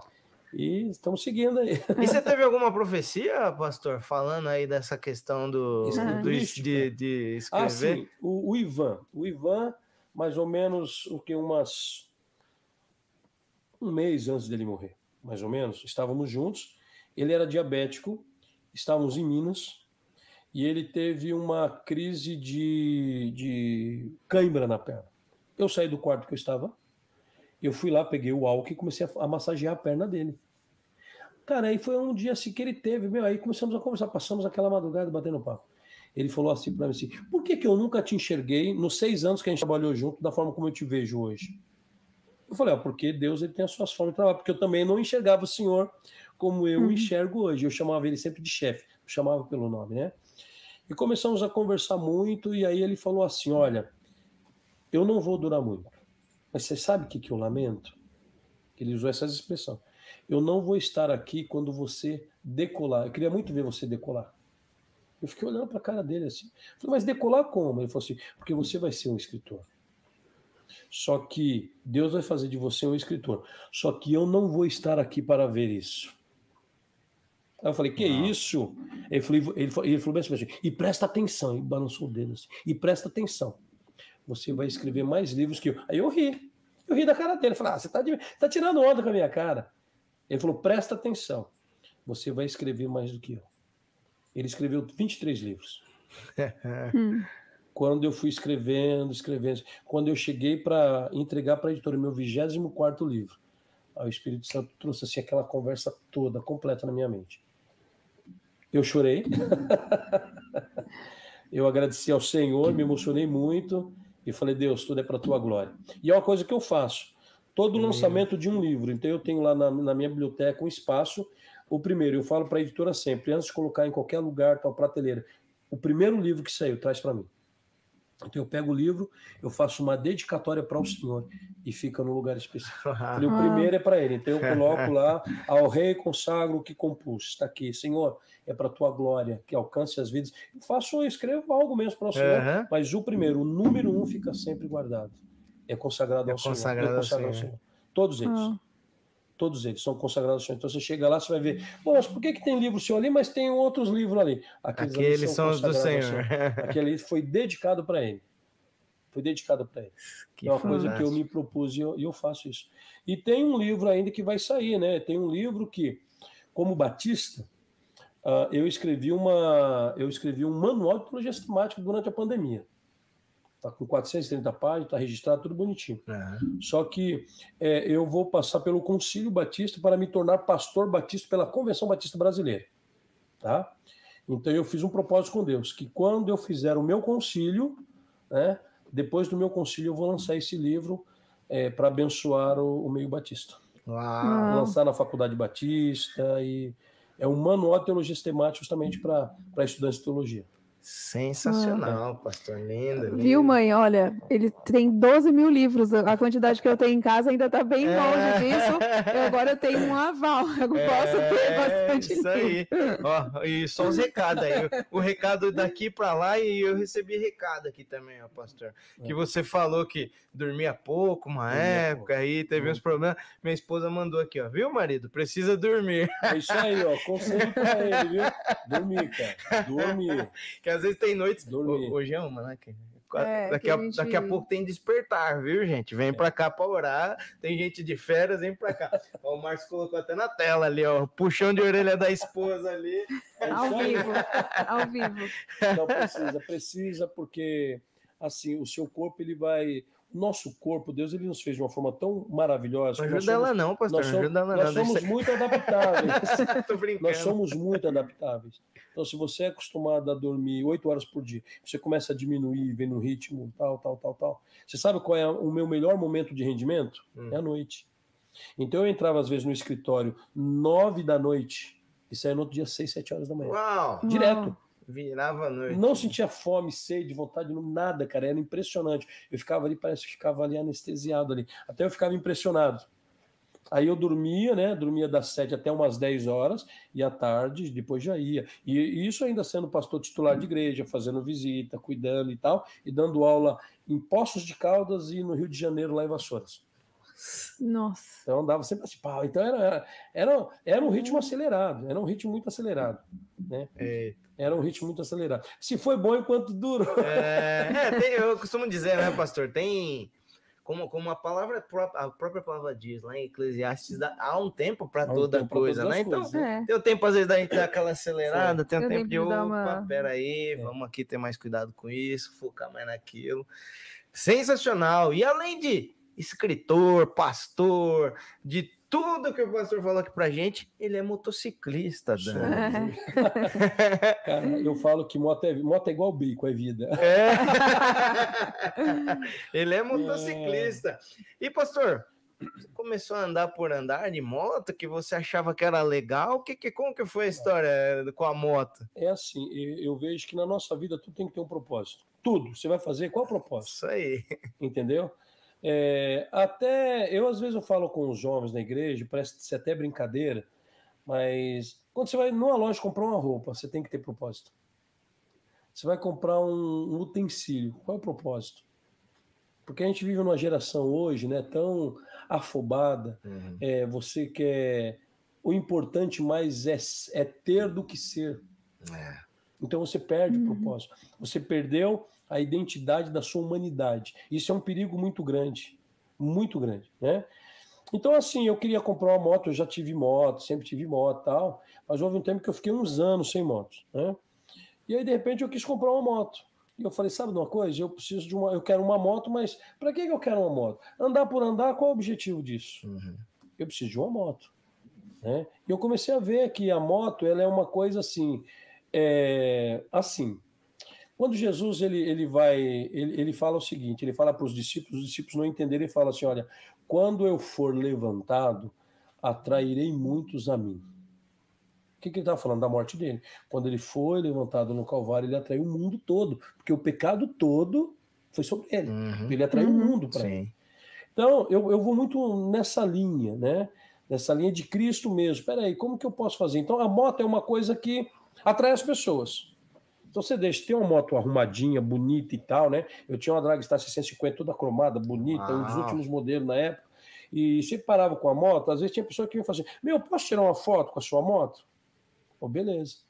E nós precisamos entender que todas as oportunidades são propícias para você falar uhum. do amor de uhum. Deus. Então nós não podemos perder a oportunidade. Então eu falei, peraí, por que, que eu não posso unir aquilo que eu gosto com o evangelho, com aquilo que eu creio? O que eu gosto com aquilo que eu creio. Pô, eu comecei a, a trabalhar com o pessoal de motoclube, e aí eu comecei a fazer parte do motoclube, né? E aí vamos viajar. Então nós até para viajar, nós orávamos e pedimos direção de Deus.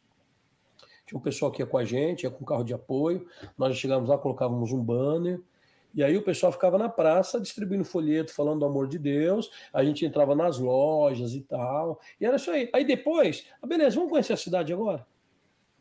Primeiro a missão, uhum. depois a uhum. diversão. É, é Porque ninguém é de ferro também, né? é. né? É assim, cara, é, é, é, você ter propósito definido. Não é simplesmente por andar, né? Não, você não, começou, não, foi com ali com o intuito de. Exatamente. Hoje você faz parte de algum motoclube, Faço pastor? parte do Asis Gospel. É. é. Ah, bacana. Faço parte. Tô, sou, sou, meio assim, meio aquele motociclista meio parado na questão de motoclube, porque a, a, geralmente as atividades do motoclube é final de semana. Uhum. Final de uhum. semana a gente tá tão envolvido com a igreja. É, então, quem tá envolvido, é, pastor, quem tá é, envolvido com a igreja, é, o final sou, de semana. Eu sou igrejeiro, cara. É. Eu sou igrejeiro. Eu moro a 23 quilômetros da minha casa na igreja. É 23 km, então é 46 e de volta. Eu vou duas vezes por dia. Às vezes lá sexta, sábado, domingo quarta, sexta, sábado, domingo. É. Cara, é uma coisa assim, precisou, tem necessidade de instalar. Entendeu? E a gente não mede esforços, né? Então, acho que assim, que é uma forma de você mostrar para as pessoas também que elas são importantes e você amar, porque não é igreja, templo, prédio. Você hum, não está lá por causa é, da beleza, aí, da formosura sim. do local. Isso você está lá porque lá tem pessoas, tem vidas, né? E pessoas são mais importantes do que coisas, do que prédio, do que templo, do que qualquer outra coisa. Sensacional. Né? Mas é legal. Agora, moto, cara, moto é. Se eu tenho uma fraqueza, minha fraqueza é. É moto. É a moto. a esposa daqui a pouco faz comentário. Nossa, achei que era eu que era só fraqueza. Né? Mas eu gosto muito de moto, cara. Eu gosto mesmo. Gosto. A gente agora está vendo para setembro. Eu quero antes disso ir para Goiás ver a galera lá. Depois estamos aí, uma galerinha da igreja nova que está adquirindo moto, né? Já estamos fazendo essas voltinhas para eles poderem se, é, se habituar com se a estrada. Habituar. Exatamente. Que nós queremos ir em setembro, acho que dia 9 de setembro, para a Serra do Rio do Rastro. Uau! Lá no sul. Vamos lá conhecer aquelas coisas lá, ficar uma semana fora, depois volta. Acho que não dá uma semana, não, acho que dá uns cinco dias. Sensacional. A esposa vai junto nessas Cara, viagens? poucas, pastor, não? poucas, só lugar mais próximo. É, Não, ela não. não essas coisas Fica- muito não, pitorescas. dói né? as costas, aquele negócio, né? Eu na moto não sinto nem dor nas costas. É. De tanto que gosta, né? Não, nem Nem sinto. E se sentir, Não, fala não. que não sentiu, né, pastor? Não, E é interessante que eu tenho um cardiologista que eu passo, desde que eu tive o, o piripaco aí em 2014, eu passo sempre com ele, não uma vez por ano, duas vezes por ano. Quando às vezes eu vou conversar com ele assim, ele fala assim, uma vez ele falou assim, você está estressado. Eu falei, oxe, não só de olhar, você tem que pegar aquela moto sua e sumir no mundo. Então, ele fala, era o conselho que ele dava para mim. Ele falou, cara, não tem remédio para te dar. Pega a tua moto e some no mundo. É. engraçado, né? Você vai pegando amizade, a pessoa sabe daquilo que você gosta, né? Mas a moto me faz muito bem. A minha esposa mesmo, ela é testemunha. Ela fala, olha, quando eu falo assim, eu tô querendo ir para Goiás, eu falo, não pode mesmo. Pode. Eu falo, quando ela fala para mim, eu falo, ixi, eu já tô dando trabalho, então, né? Porque ela fala, você vai para lá, Vai, né? pessoa. Sensacional, pastor. Muito legal. E pra gente ir se encaminhando pro final, Márcio Felipe, como que estamos aí? Temos perguntas aí pro pastor Claudemir? Opa! Com certeza tem sim. Tem uma pergunta aqui do Sérgio Valeriano. Ele diz assim: Sérgio Pastor Claudemir, Valeriano. Qual a importância da EBD para a missão da igreja? Eita. Sérgio, meu amigo. Sérgio, a EBD, eu sou fruto de EBD, cara. Amo. EBD. Escola Bíblica Dominical é uma coisa que não sai. As pessoas às vezes querem criar outros nomes, querem criar outras, outras questões na igreja, querem, digamos assim, é, é, saturar com uma programação para tirar a EBD. Hum. Eu acho que a melhor forma de você aprender a palavra de Deus ainda chama-se Escola Bíblica Dominical porque ali você está ali com a Bíblia, você pode eh, se orientar com uma revista, com um livro, com um caderno, com a própria Bíblia, né? Uhum. As pessoas estão ali, elas têm a oportunidade de fazer perguntas. Agora, uma questão da IBD que eu acho que é muito importante é de que os professores têm que ter bom conhecimento também, Sim. Sim. porque senão ela acaba se tornando monótona, chata, entendeu? Uhum. Porque a Bíblia você não pode falar o seu, não é um achismo. É, Você tem que É. dizer o que o texto está de dizendo. acordo com a O palavra. que, que a palavra de né? Deus está É dizendo, aí. né? Qual é o... Aí tem a a questão. Aí você tem o texto e você tem o contexto. Você tem a questão histórica, geográfica, arqueológica, cultural, linguística, Uhum. e você precisa também saber disso. Não é ler por ler. O que muitas pessoas fazem hoje na escola dominical, chega lá e fica lendo revista. Fala, lê revista lê em casa, Hum, né? Você tem que estudar. Então, é ter o o- que, o que acontece hoje, o que tem enfraquecido as EBDs, não são, não, não é a, a- o pessoal fala que é uma coisa ultrapassada. Eu, eu ou Claudemir, eu não acho, né? Eu não acho, porque tudo aquilo que ensina a palavra de Deus não pode ser ultrapassado. Agora, o que acontece é que as pessoas não se dedicam como deveriam. Olhar, ter um olhar, assim como precisamos ter um olhar para missões, temos, temos um olhar muito especial para a área de educação cristã da igreja. Saber Uhum. que se faz necessário, que é importante você ter pessoas preparadas. Você ter pessoas que sabem o que estão falando Uhum. entendeu? Para não induzir a pessoa em erro. Porque é o seguinte: se você pega um texto da palavra de Deus e interpreta ele segundo a sua conveniência, você está, Ah. você está criando uma heresia. Isso aí. Uhum. Então você não vai trazer crescimento espiritual. Então a escola dominical, para mim, ela é imprescindível em qualquer instância eclesiástica para mim. Precisamos estudar a palavra. Precisamos né? estudar a Precisamos palavra, estudar a palavra, É. gente. Aquele negócio, né? A gente falou tanto aqui sobre questões que a gente tem né, na igreja hoje. Muita gente fala, ah, puxa, não tenho tempo, né? Isso, aquilo outro. É, É importante. é importante. priorizar, né? É Na uma minha prioridade. conversão, eu tenho isso guardado até hoje, em 1987. Tinha uma senhorinha que evangelizava, ficava, ela sempre vinha na nossa mesa na Sociedade Bíblica e dava um, um panfletinho, alguma coisa. Ela me deu um marcador de página em 1987. Se você chegar na minha mesa lá, tá embaixo do vidro até hoje, tá lá. É o esmilinguido correndo com a língua para fora, Hum. aqueles relógios atrás dele, e tá escrito assim: olha, não ter tempo para Deus é viver perdendo tempo. Ó. A questão é que Repete, pastor, repete, pessoal, repete. não ter tempo para Deus é viver perdendo tempo. É isso aí. Então, se eu falo que eu não tenho tempo para a igreja, que eu não tenho tempo para a família, eu não tenho tempo para ler a Bíblia, eu não tenho tempo para orar, é porque alguma coisa está ocupando esse tempo. E pode ter certeza de que aquilo que ocupa o nosso tempo é algo totalmente desnecessário. Tá? Totalmente desnecessário. Tá? porque nós precisamos saber é, gerir, ser bons gestores do nosso uhum. tempo. Todos, todos, nós temos 24 horas. Como você está sendo gestor do seu tempo? É. Eu tenho tempo, quarta-feira, para assistir um futebol, ficar 90 minutos na frente da televisão. Como que eu não posso? Nada contra, eu gosto, particularmente, futebol é uma distração para mim. Mas não posso ter um tempo para ler a Bíblia? Peraí. Aí que entramos naquela questão: qual é o combustível? O que é mais importante para você? Né?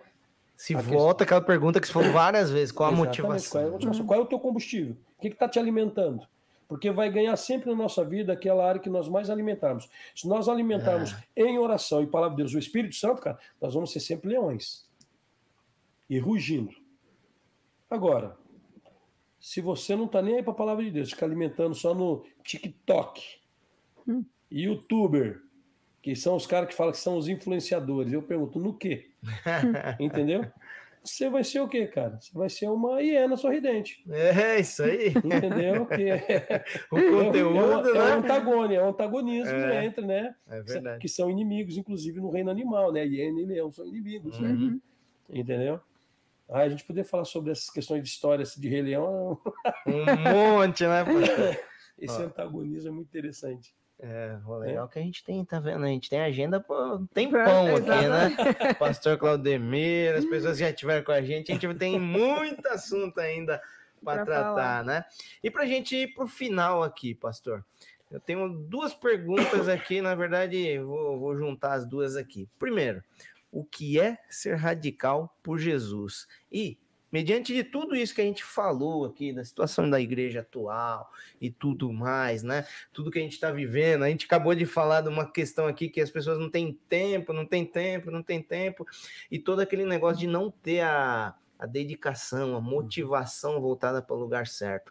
Primeiro, o que é ser radical por Jesus e, nos tempos de hoje, como a igreja se manter radical por Jesus, pastor? E a palavra para o nosso pessoal que está assistindo. Cara, ser radical por Jesus é você fazer o que Jesus ele fez. É você ter essa sensibilidade para a necessidade das pessoas. Saber que o ser humano, como um ser tricotômico, formado de corpo, alma e espírito, ele tem uma necessidade física, ele tem uma necessidade emocional, ele tem uma necessidade espiritual e você buscar ser esse agente de Deus para suprir essas três áreas na vida. Porque muitas vezes nós somos mais assistencialistas. A pessoa ela precisa de um alimento, você vai lá e dá uma cesta básica, mas não uhum. resolveu o problema dela. Você resolveu um problema do estômago dela. Uhum. Mas você não sabe como que essa pessoa está emocionalmente. E você precisa cuidar disso. De repente passando por uma depressão, de repente perdeu um ente querido na, na, na, na pandemia, Entendeu? E espiritualmente, como está essa pessoa? Qual é o conhecimento, qual é a noção de Deus que essa pessoa tem? Então eu vejo que ser radical, querido, é essa sensibilidade e ter esse olhar para ser hoje, nós somos o que? Somos agentes do Senhor. Uhum. Porque o livro de Atos dos Apóstolos continua sendo escrito. E está sendo isso escrito aí. por quem? Uhum. Por nós. Através de mim, através de vocês, através do Venicast, através de você que está assistindo. Então nós estamos escrevendo os Atos dos Apóstolos. E como que estamos escrevendo? Porque nas páginas da igreja primitiva, eles escreveram e assinaram com sangue, assinaram com a morte, assinaram com abnegação total, assinaram com perdas para ele. Mas o Paulo dizia o quê? Olha, para mim, olha, o perder é lucro, morrer é ganho. Ser radical por Jesus é ter esse tipo de, de postura. Né? É uma visão que eu tenho. Entendeu? É você não estar. Eu estou no mundo, mas eu não pertenço, não ao, pertenço mundo. ao mundo.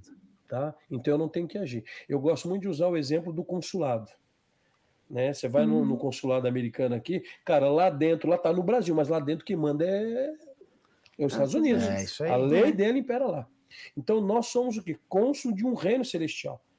O nosso tema da 15 edição é: Senhor, que o teu reino venha. Que o teu reino venha, Senhor. Agora, o reino, para ser estabelecido, ele é estabelecido através de quem? De mim. Uhum. Eu ter a percepção desse reino, é eu conhecer esse reino, é eu estar inserido nesse reino e eu ter o desejo de trazer pessoas para esse reino. Então, a visão que eu tenho em relação a, a, essa questão de ser radical por Jesus é isso. Ser radical. Não é ser radical que as pessoas elas tratam de forma pejorativa, ser radical de aquele cara. Não, ser é, radical é o seguinte: extremista, é você ter, é, né? é diferente. opinião. Né? É. Nós vemos um tempo onde, hoje, onde muitos dos nossos jovens não têm opinião diante das circunstâncias. Uhum. uhum. Muitos irmãos não têm a sua opinião definida. Ser radical é você ter opinião. Cara, eu não tenho vergonha de dizer quem eu sou. Eu não tenho vergonha de dizer que Jesus Cristo é meu Senhor, é o Salvador da minha vida. Ele que morreu para me salvar. Meu nome está escrito no livro da vida. Isso para mim é inegociável. Ser radical para Jesus é isso. É você não se contaminar com os manjares do mundo. Entendeu? Porque o, o mundo está aí nos oferece muitos pratos. É. Quem de nós que não uhum. sofremos aí tentações? tentações? Quem de nós que não somos tentados? Todos nós. A questão é o meu comportamento em relação a isso. Então, ser radical por Jesus é isso. E a forma de que a igreja se mantenha radical. Uhum. Querido, consagrando-se ao Senhor. Né? Eclésia. Né? A palavra igreja, eclésia. Chamados para fora. Chamado para fora do quê? Fora do mundo. Mas chamado para estar fora do mundo não significa que eu não tenho que olhar para aqueles que estão no mundo. Nós somos o que? Resgatadores. Né? Hum. Nós somos, a gente está estudando aí o livro lá de, de Ruth, e tem lá o, o, o, o, o Boaz, Boaz, que é, né? Não, e é interessante aqui, se for para falar disso aí, eu vou dar. porque é, impre, é, impressionante. Ruth, a Malequita, descendente do, do, de um incesto de Ló e as suas filhas, uma pessoa desprezada, uma pessoa que era de uma outra cultura, uma pessoa pagã, né? Boaz, filho de Rabi, uma prostituta, e são justamente eles que vão dar a linhagem para Jesus pra Cristo. Jesus. São os avós de Jessé, bisavó de Davi, de Davi, e fazem parte da genealogia. Então é uma coisa muito maluca. Então nós, como igreja, nós, nós temos que olhar sempre para quem é o autor e o consumador da nossa fé, e não olhar para a circunstância. circunstância. Porque viver circunstancialmente queria tropeçar em pedras pequenas, porque a igreja não tropeça nos grandes barrancos, ela tropeça nas pequenas pedras, naquilo que é. ela pega e se abraça como doutrina, como um ensino, só que muitas vezes não está estabelecido pela palavra de Deus. Então, olha para Jesus. O que, é que Jesus faria diante dessa situação? Nós fomos chamados para fora. Para fora de quê? Fora do mundo. Uhum. Porém, resgatar. A igreja é essa agência resgatadora de vidas. Mas com qual propósito? Para levar para onde? Pô, eu vou lá ganhar as pessoas, eu vou lá trazer as pessoas. Para quê? Para encher a igreja? Yeah. É. Ser uma igreja cheia de pessoas vazias? Porque as pessoas hoje estão preocupadas com números. Isso aí. E Deus não está preocupado com números. É. Entendeu? Quem se preocupa com números somos nós. Ele está preocupado com pessoas que são regeneradas, lavadas, remidas pelo sangue de Jesus, que entende o processo da salvação e sabe o que foi que Jesus fez por ele e ter um coração grato, que muitas vezes a gente não agradece. Jesus, obrigado porque o Senhor me hum. tirou do buraco que eu estava. O Senhor me resgatou, o Senhor me salvou. Isso é uma coisa que deve ser um exercício constante. Um exercício constante de gratidão. Então a igreja ela precisa voltar-se para isso. Voltar para isso. Olhar um pouco para a igreja primitiva. Né? Aleluia. Tomar um pouco de, de cuidado aí com alguns, com alguns movimentos apenas. É. Nosso é. Deus é um Deus de ação, não só de movimento. Né? Então a gente precisa ter essa percepção é. espiritual. E não só emoção. Não né? só Mas... emoção. E não só emoção. Sermos pregadores, não coach. Isso. Pregar a palavra, quer seja oportuno ou não. Porque muitas vezes, não, não vou trazer essa palavra não e tal. Né? Que vai desagradar. Vai desagradar. Isso, né? que... O pessoal não vai então, gostar. Ser radical é isso. É você saber e entender o que Deus quer fazer e dizer, Deus, eu estou aqui, então faça. Então faça, eu estou aqui. Independente de qualquer coisa. Né, exatamente, né, exatamente. Exatamente. É ganhar ou trabalhar para que as pessoas venham para Cristo. A gente fala ganhar, né? Tem pessoas que ganham para ele, para ter partidarismo. Uhum. Não, para Jesus. É tudo por ele. É por isso que o Paulo diz, é uma poesia, né? Porque dele, por ele e para ele são todas as coisas. Glória, pois a ele seja dada eternamente. Amém. É isso aí. Aleluia, muito bom, pastor. Glória a Deus. É, quando, quando que é o próximo Metamorfose Radical, pastor? 22, Deixa aí pro pessoal só pro 22, pessoal. 23 e 24, 15 edição, com o tema Senhor que o teu reino venha. Isso aí, esse mês agora, né? Julho. Mês agora, de julho, isso. Isso aí. 22, 23 e 24. Isso aí, Estamos depois, lá. pelo que eu vi, tem No, outubro, é, é, no- novembro, é, eu é, só vou, vou assim. confirmar aqui que deu tilt aqui também. É, A data agora. é o Metamorfose Radical também tem o Instagram, né, pastor? Tem o Você lembra qual Instagram, é? Metamorfose Radical São Paulo. Isso, Colocar lá, já, já vai achar a gente lá. perfeito, isso aí, É. sensacional. E aí, Dani Monteiro? Nossa, mais De um novo. dia de. Que você sai com a cabeça assim, né? Várias coisas, o coração queimando, muito bom mesmo. Que a gente realmente tenha no nosso coração esse amor por Jesus que nos leva a ter uma postura inegociável Isso. dos princípios dele, Isso. né? Que isso é ser radical, tam- Isso é né? ser radical, Isso é ser é isso radical, é não negociar, né? E, e a gente só consegue se manter com esse posicionamento se amar acima de todas as coisas. Não tem Isso. como outro, outro Isso. caminho, É né? isso. Então que foi muito bom, uma bênção Glória a mesmo, Deus, coração bom pra... demais, Legal. bom demais. E aí, Márcio Felipe? O que temos a dizer desta noite? Se Deus é por nós, Quem será contra nós? rapaz, olha, eu sabia que ia ser bom, viu? Eu sabia, eu tinha certeza, porque desde o primeiro episódio que a gente se dispôs a fazer, não teve um que deixou a desejar. Tô errado, Cleverton Vieira? Não, sempre fantástico. Não, de jeito Sempre edificante. É, somos ministrados supera, aqui Jesus também. sempre supera. É. Exatamente. Olha, foi muito bom. De verdade, pastorzão, te amo de paixão, já posso dizer. Também. Nós vamos se encontrar logo, logo aí por aí. E quem sabe no dia que eu tiver uma moto grande, eu vou junto passear. Não, cara, pô, sendo que na estrada não pode ser abaixo de 100 cilindradas. Não, a minha é 150. 300, mas. eh, Então pronto, eu tô viajando com uma 250. Poxa. Aí, ó. tá. Olha lá, já. Vai, Márcio, vai ter que O Márcio vai.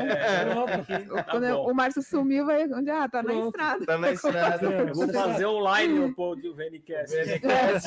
Você sabe qual é a melhor moto para se viajar ou não? Não. É a que você tem. Boa. Aí. E a minha é boa, viu? Eu gosto dela demais. É. Muito bom. É, olha, eu, eu, eu, eu de verdade tenho aprendido muito. Eu, depois que eu participei do, do Radical ah, lá no Rio de Janeiro, com- eu comecei a ter uma percepção diferente sobre o que é ser cristão. Do- semana passada eu, eu fiz um comentário e eu continuo persistindo nele. Hoje eu tenho certeza que se Jesus voltar, eu não ia para o céu. Porque eu não, eu, não, eu não sou digno de dizer que amo a Cristo. Porque amar é se entregar, amar é dar é, a vida por ele. E eu sempre falava, não, eu estou disposto a morrer mentiroso, tá nada. Entendeu? Então hoje eu tô, eu tô buscando dia após dia, é, é como se eu tivesse aceitado Jesus naquele dia, na, na- no dia que eu fiz o radical. Então, de lá para cá, eu tô começando a viver o que é realmente ser cristão, é, se importar com as pessoas, assim como o pastor Claudemir falou. É, hoje eu passo e eu não faço, eu não viro o rosto. Eu tava tomando café com o Felipe agora à tarde e tava dizendo para ele isso. Eu tô me policiando a isso. Eu não posso chegar alguém pedir dinheiro para mim que tá com fome e dizer que não tem, não ter dinheiro eu tenho. É, é, eu não posso deixar de passar por alguém e o Espírito Santo me, me tocar e falar assim, dá um abraço nessa pessoa e eu simplesmente, não, agora eu tô com pressa, agora eu não posso. É, é, e então, é ser, eu- de verdade, hoje eu entendo que eu preciso construir o meu, o, o, o meu galardão no céu. E, e não é só apenas falar de Jesus na igreja. Foi como eu falei semana passada aqui, vir na igreja é gostoso, ar-condicionado, banquinho confortável, som bom, porque sou eu que faço. Mas, enfim, é, é, o mais importante é você, fora da igreja, é você dizer que Jesus am- amou e eu também amo. Só que eu tenho que demonstrar o amor, não só falar pelo que eu amo. Uma palavra diz, né? É isso. Certo, Felipe? Certo, é igual a frase, né, que, que fala na, na camiseta que fui no, fui no Radical essa semana aqui. Tá fervendo. Aprendi muito, é incrível. Aconselho quem não foi a, a ir, né, porque você vai realmente sentir tá bom, como gente, que é ser um cristão de verdade, Tá vendo? Viu, né? Clever? Deus tá falando, viu, É. Ser um cristão eu de vou, verdade e, e sair das quatro paredes e fazer sua parte como cristão, né? Porque às vezes Deus a está te gente sinalizando. hein? e na camiseta tá escrito é ser um é, ser discípulo de Jesus é amar como Jesus, né? É. Então a gente tem que ah, se policiar e e rever o, o nosso conceito de ser cristão, né? Então é, é, ser, é ser radical, né? É ser radical. Entendeu, entendeu. 22, 23 e 24, por favor. Isso aí. Isso aí. Isso aí. Vai bombar. a sua inscrição. É isso aí. Deus abençoe a vocês. Obrigado, viu, mais uma vez, por fazer parte desse time. Obrigado por tá, estar aqui nesse tempo tão precioso. Ah, e mais uma vez, muito obrigado, dona Priscila. A patrocinadora. Patrocinadora. patrocinadora olha, patrocinadora é, do 20 dia. reais esse bolo. Dá uma olhada aqui, quer ver? Ó, pera aí só um pouquinho. Olha o bolo que tá lá na Dani. Deixa eu diminuir aqui. Peraí, deixa eu ver se eu pego aqui de novo. Isso, Dani. Olha a cara desse bolo. 20 delícia, reais apenas. Gente. 20 reais apenas. E a caneca, Cleverton? Quanto é a nossa caneca? 30 reais. Aqui na lojinha da, da igreja. 30 reais. Na lojinha da igreja, não, no, no na Vene Store. Vene Store. Aí, ó, né? Olha, de verdade, é, é, incrível. E segunda-feira tem mais. Isso aí. Deus abençoe. Pastor Claudemir, foi sensacional a noite aqui. Foi. Obrigado pelo compartilhar por ter aceitado o convite de estar aqui conosco. Eu e a Dani, nós dizemos para as pessoas, né? Agora você sabe o caminho, já. já é só... Eu espero que você tenha se sentido confortável oh, na cadeira, porque. Aqui, Nossa, porque você vai estar com a gente mais vezes aqui. Amém. Obrigado, pastor. Deus te abençoe. Eu você, agradeço demais aí, né? Porque trazer alguém num programa ao vivo como esse aqui é grande responsabilidade. né? Eu falo sempre que é como você convidar alguém para pregar na sua igreja. Você tem que ter um é. discernimento, né? Naquilo que vai sair daqui, porque não deixamos de ser influenciadores, pessoas que estão nos ouvindo é. e vai pegar aquilo que falarmos como modelo e exemplo, né? Mas eu agradeço demais a vida de vocês por esse trabalho tão lindo. Que Deus continue usando a vida de vocês. Amém. Como dizia meu amigo, usando e abusando da vida de vocês. Ah, é, é para eis-nos aqui, né? Glória a Deus, gente. Foi bênção demais. Foi uma honra e um prazer estar com vocês aqui essa noite. A gravação vai ficar aí, compartilha para que as pessoas não percam isso tudo que foi falado aqui, que conversamos aqui com o pastor Claudemir. Se você está assistindo, que você recebeu de alguém, talvez aí esse link, se inscreve aí no nosso canal e marca aí para você receber as notificações. Sim, tem os outros VNcast, tem cultos durante a semana, as outras programações nossas. Compartilhe. Se inscreva no nosso Instagram. Estamos lá como arroba VN cast. E próxima segunda, próximo programa, estamos juntos, estamos né, Dani aí Monteiro? de novo, até semana que Isso vem. Isso aí, Deus te abençoe, fica com Deus. Aquele beijo, até a próxima. Até.